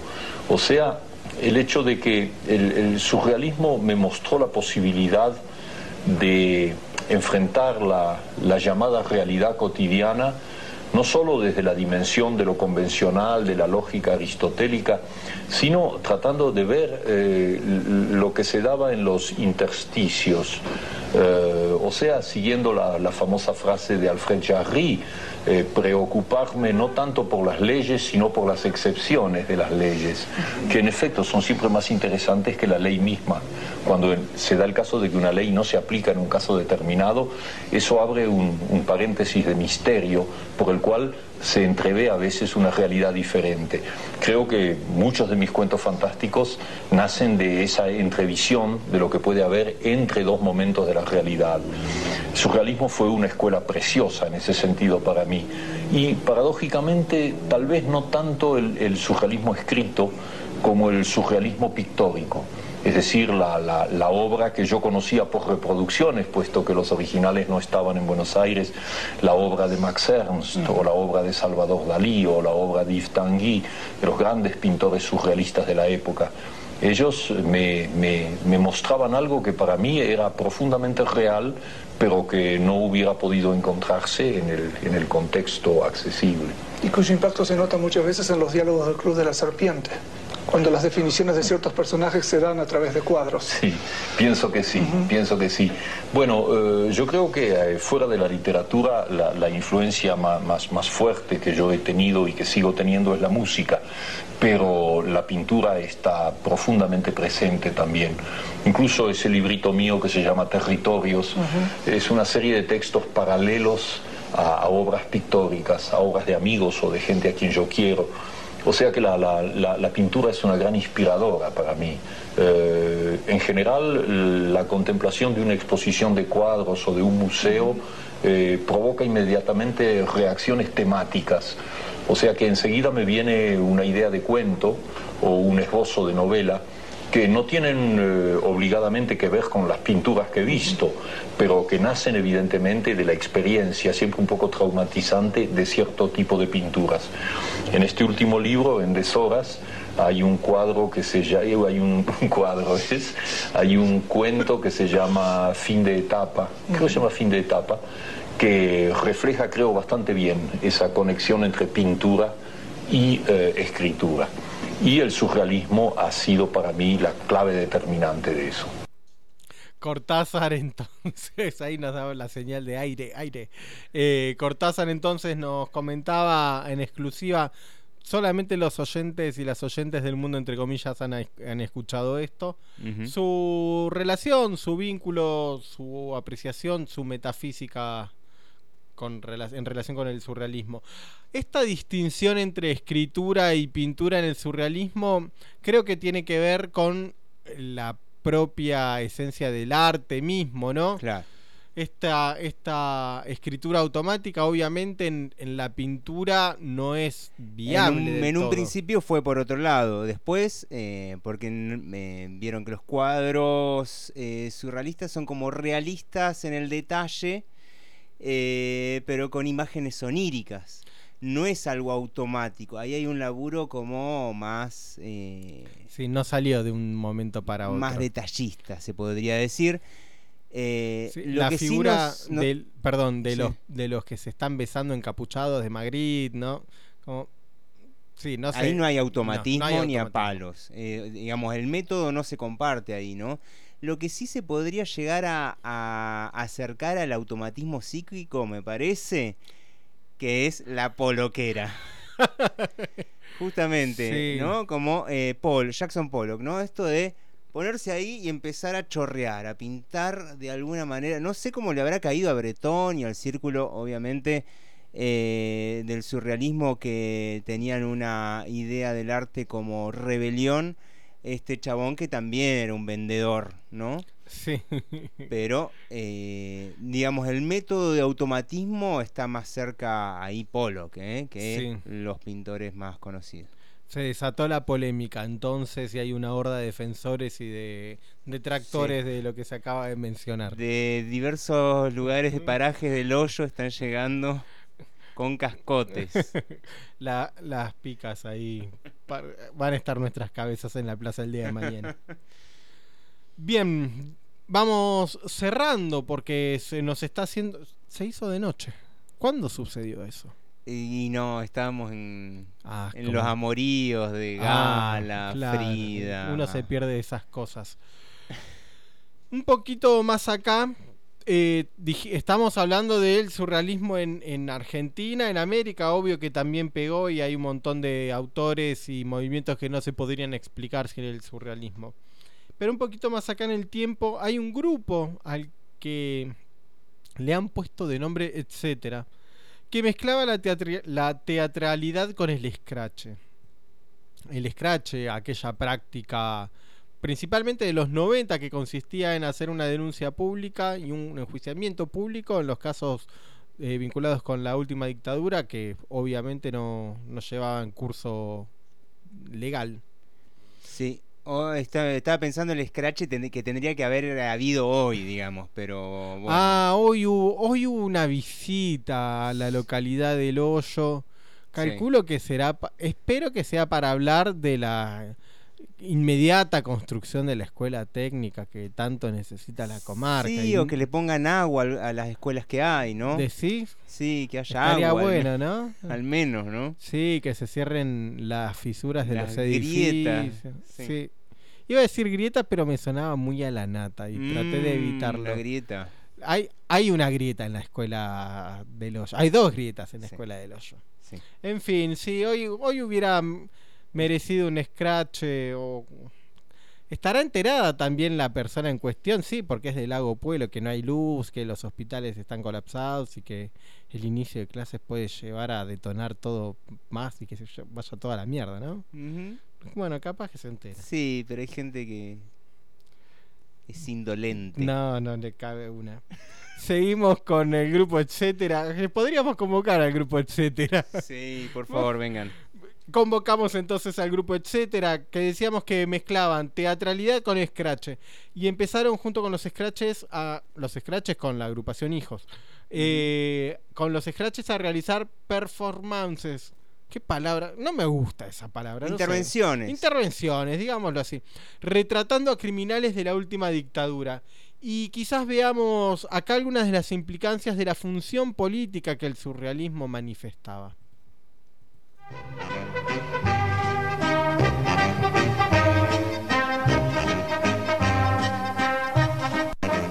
La palabra etcétera tiene que ver con una palabra que quiebra o, de alguna manera pone en crisis al, sistema lingüístico porque propone una idea de cerrar el discurso omitiendo lo que queda por decir, pero al mismo tiempo sugiere al otro terminar la idea. Es decir, que es también por la fuerza de lo que el otro piensa o imagina que la idea se termina de completar. Además que etcétera es, es- es el mecanismo para escaparse del discurso difícil. Etcétera, etcétera, etcétera, etcétera, etcétera, etcétera. Todos lo usan. Los políticos, las familias, todos lo usamos para, para definir algo y nosotros lo tomamos como identidad eh, y como la, la misma idea o noción de esa palabra, transformarla en distintas formas de prácticas políticas eh, eh, con un formato de arte. Nuestra actitud trata de ser una actitud militante, eh, de tomar el arte porque es la herramienta que nosotros podemos usar, la poesía, el teatro, las artes visuales, la música, las herramientas que consideremos necesarias. La mm, participación política tiene que ver eh, eh, no solo en el gesto artístico, sino también en nuestra convicción y dónde ponemos el cuerpo.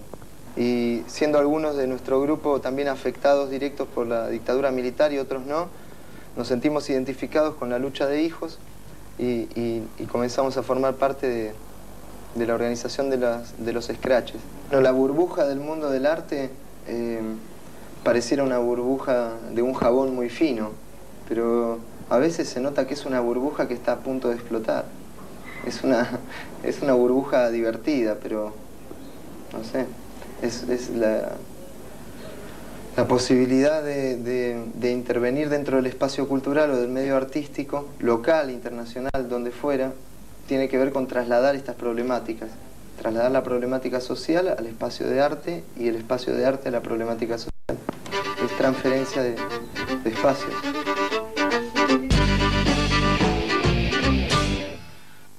una tarde eh, de invierno de 1998 también, eh, fuimos con nuestros compañeros a la, calle Mario Bravo, en el barrio del Abasto. El número 441. No sabíamos que íbamos a encontrar ahí. Llevábamos todas las herramientas para ocupar una casa. Martillos, pinzas, sogas, eh, carlitos, cortacadenas, todo lo que necesitábamos para poder entrar. Pero al llegar, la puerta estaba abierta. Y cuando entramos a esa casa, descubrimos el tesoro más importante en, el sentido espiritual de la formación de nuestro grupo, el tesoro del surrealismo, porque encontramos la imprenta de la editorial Argonauta y era la casa de- de- del artista eh, surrealista Juan Andralis, un artista que participó activamente en el surrealismo en Francia y luego en el Instituto de Itela en Argentina. Y bueno, esa fue nuestra, nuestra universidad, nuestra escuela y una escuela que nos enseñó todos los valores de- del arte, de la política y de la Por los que espiritualidad. vieron y no osaron hablar, por los que hablaron y le cegaron la voz. La historia no está sellada. Hasta que el último, el último recuerde y tenga memoria, señores.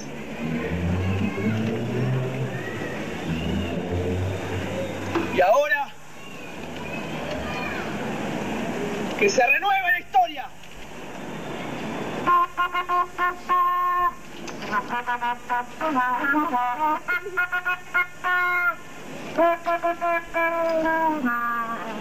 Libro preso. ¡Preso! Ustedes deciden, señores y señoras. Está bien, está bien. Hoy deseo tener lo que no tengo. En Buenos Aires, 19 de mayo de 1978, yo deseo tener un hijo. Y aquí cerca de ustedes, aquí su vecino, me puede ayudar. Él es Ruiz. Ruiz Mengele, por favor. Hola, ¿qué tal? Mengele, ¿Cómo van esos vuelos de la Bien, bien. Hay unas rubiecitas de izquierda muy lindas, mi general. Con mi esposa estuvimos pensando en tener un hijo. Y sabemos cuál es la calidad de las chicas coloradas. Estoy buscando justamente eso. Un pequeñito, coloradito. Hay una posibilidad aquí, aquí, aquí cerca de mi general, la ESMA. La ESMA en La Plata, donde usted quiera. Y nos va a tener un hijo. Voy a traer... ¡Partera! ¡Partera!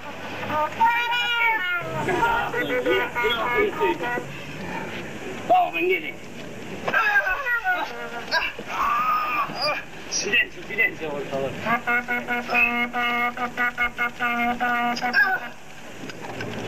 General.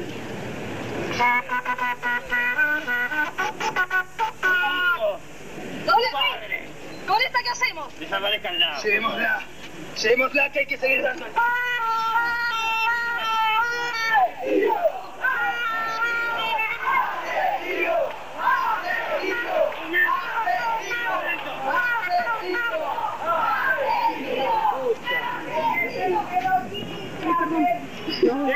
Recuerdos del vientre colorado. Debe tener los recuerdos de su madre en el vientre.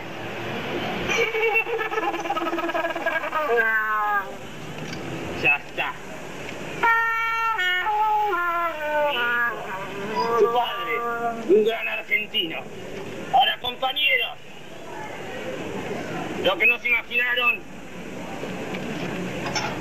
es que los hijos los iban a ir a buscar también. Así que preparen. ¡Apunten! ¡Fuego!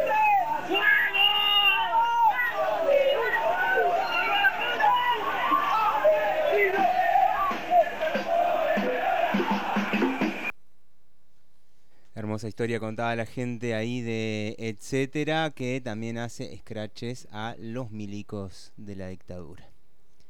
Y cuando gritaban fuego les aplicaban las famosas bombas de pintura para dejar marca en la casa, como para que la gente del barrio se entere que el vecino de todos los días había estado ahí en, en un torturador y un asesino. Bueno, eh, le agradecemos a Álvaro, le agradecemos a Álvaro que nos ha pasado esta data eh, de gente cercana al surrealismo y cercana también acá en el tiempo y el espacio, para que no nos quede tan anacrónico todo, ¿no? ¿Y nos vamos yendo, Bernardo? Vamos, vamos. ¿Por dónde anduvimos? ¿Quiénes viajaron con nosotros por los caminos del surrealismo en este barquito de papel de las palabras? El mismísimo Bretón. El querido Artaud. La Siberia, el programa de radio que ha leído a Artaud. Arnold Hauser. Frida Kahlo. Leo Tonetti. Eluard. Axel Krieger. Dalí. Te tocó decir Dalí. Sexteto Irreal Jogging. Charlie Parker. Peter Bürger. Pescado Rabioso. Los Abuelos de la Nada. Bruno Vega. Y etcétera, etcétera, etcétera, etcétera. Y por supuesto Álvaro que nos presentó a etcétera. Gracias a todos. Y nos vamos, nos vamos con un tema larguísimo, pero queremos, queremos escucharlo. Tenemos todas las ganas de escuchar este temazo, el disco Artó de Pescado Rabioso. Y así nos despedimos de este mundo, entre comillas, hasta el próximo lunes, lunes cantata de Puentes Amarillos. Chao, Bernard. Adiós.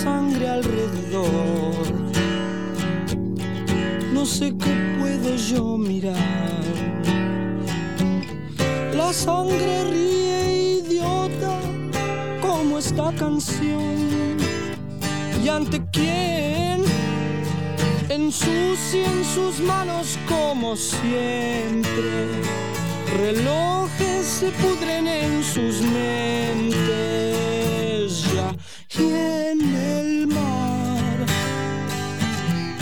naufragó una balsa que nunca zarpó. Mar aquí, mar allá. En un momento vas a ver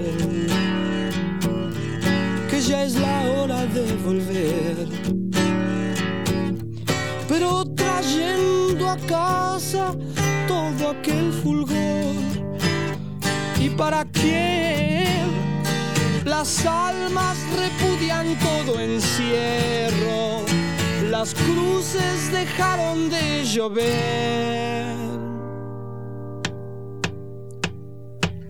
Sube al taxi, nena, los hombres te miran, te quieren tomar. Ojo el ramo, nena, las flores se caen, tienes que parar. La sortija muriendo en el carrusel. Vi tantos monos, nidos, platos de café.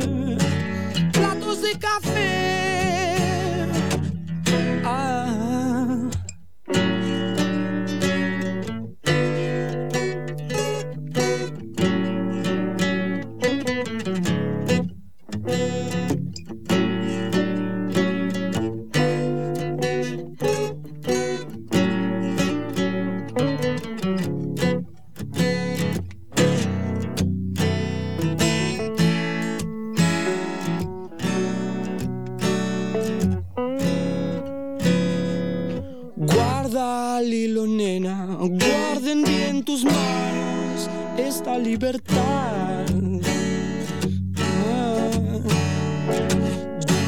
No poses, nena. Todo eso es en vano. Como no dormir.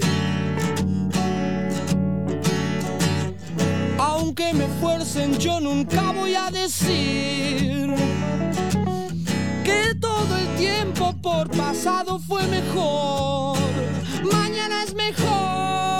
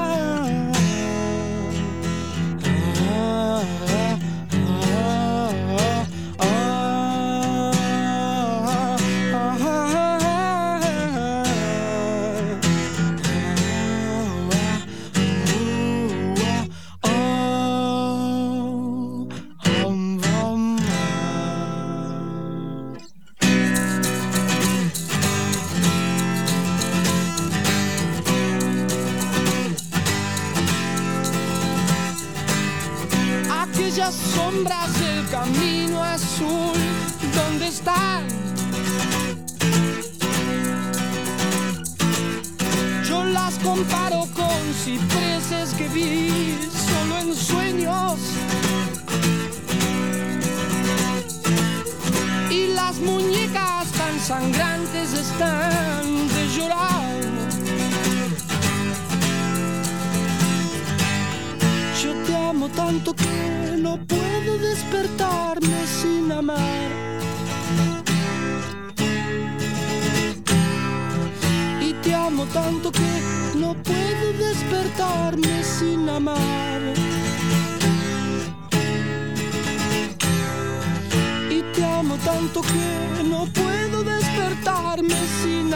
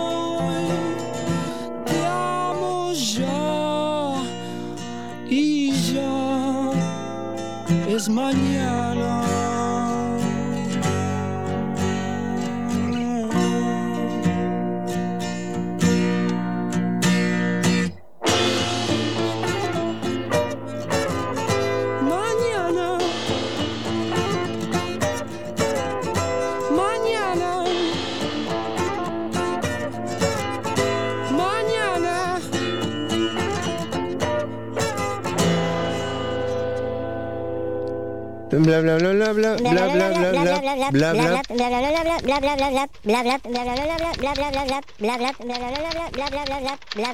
y cerramos comillas. Así cerramos comillas hasta el próximo domingo.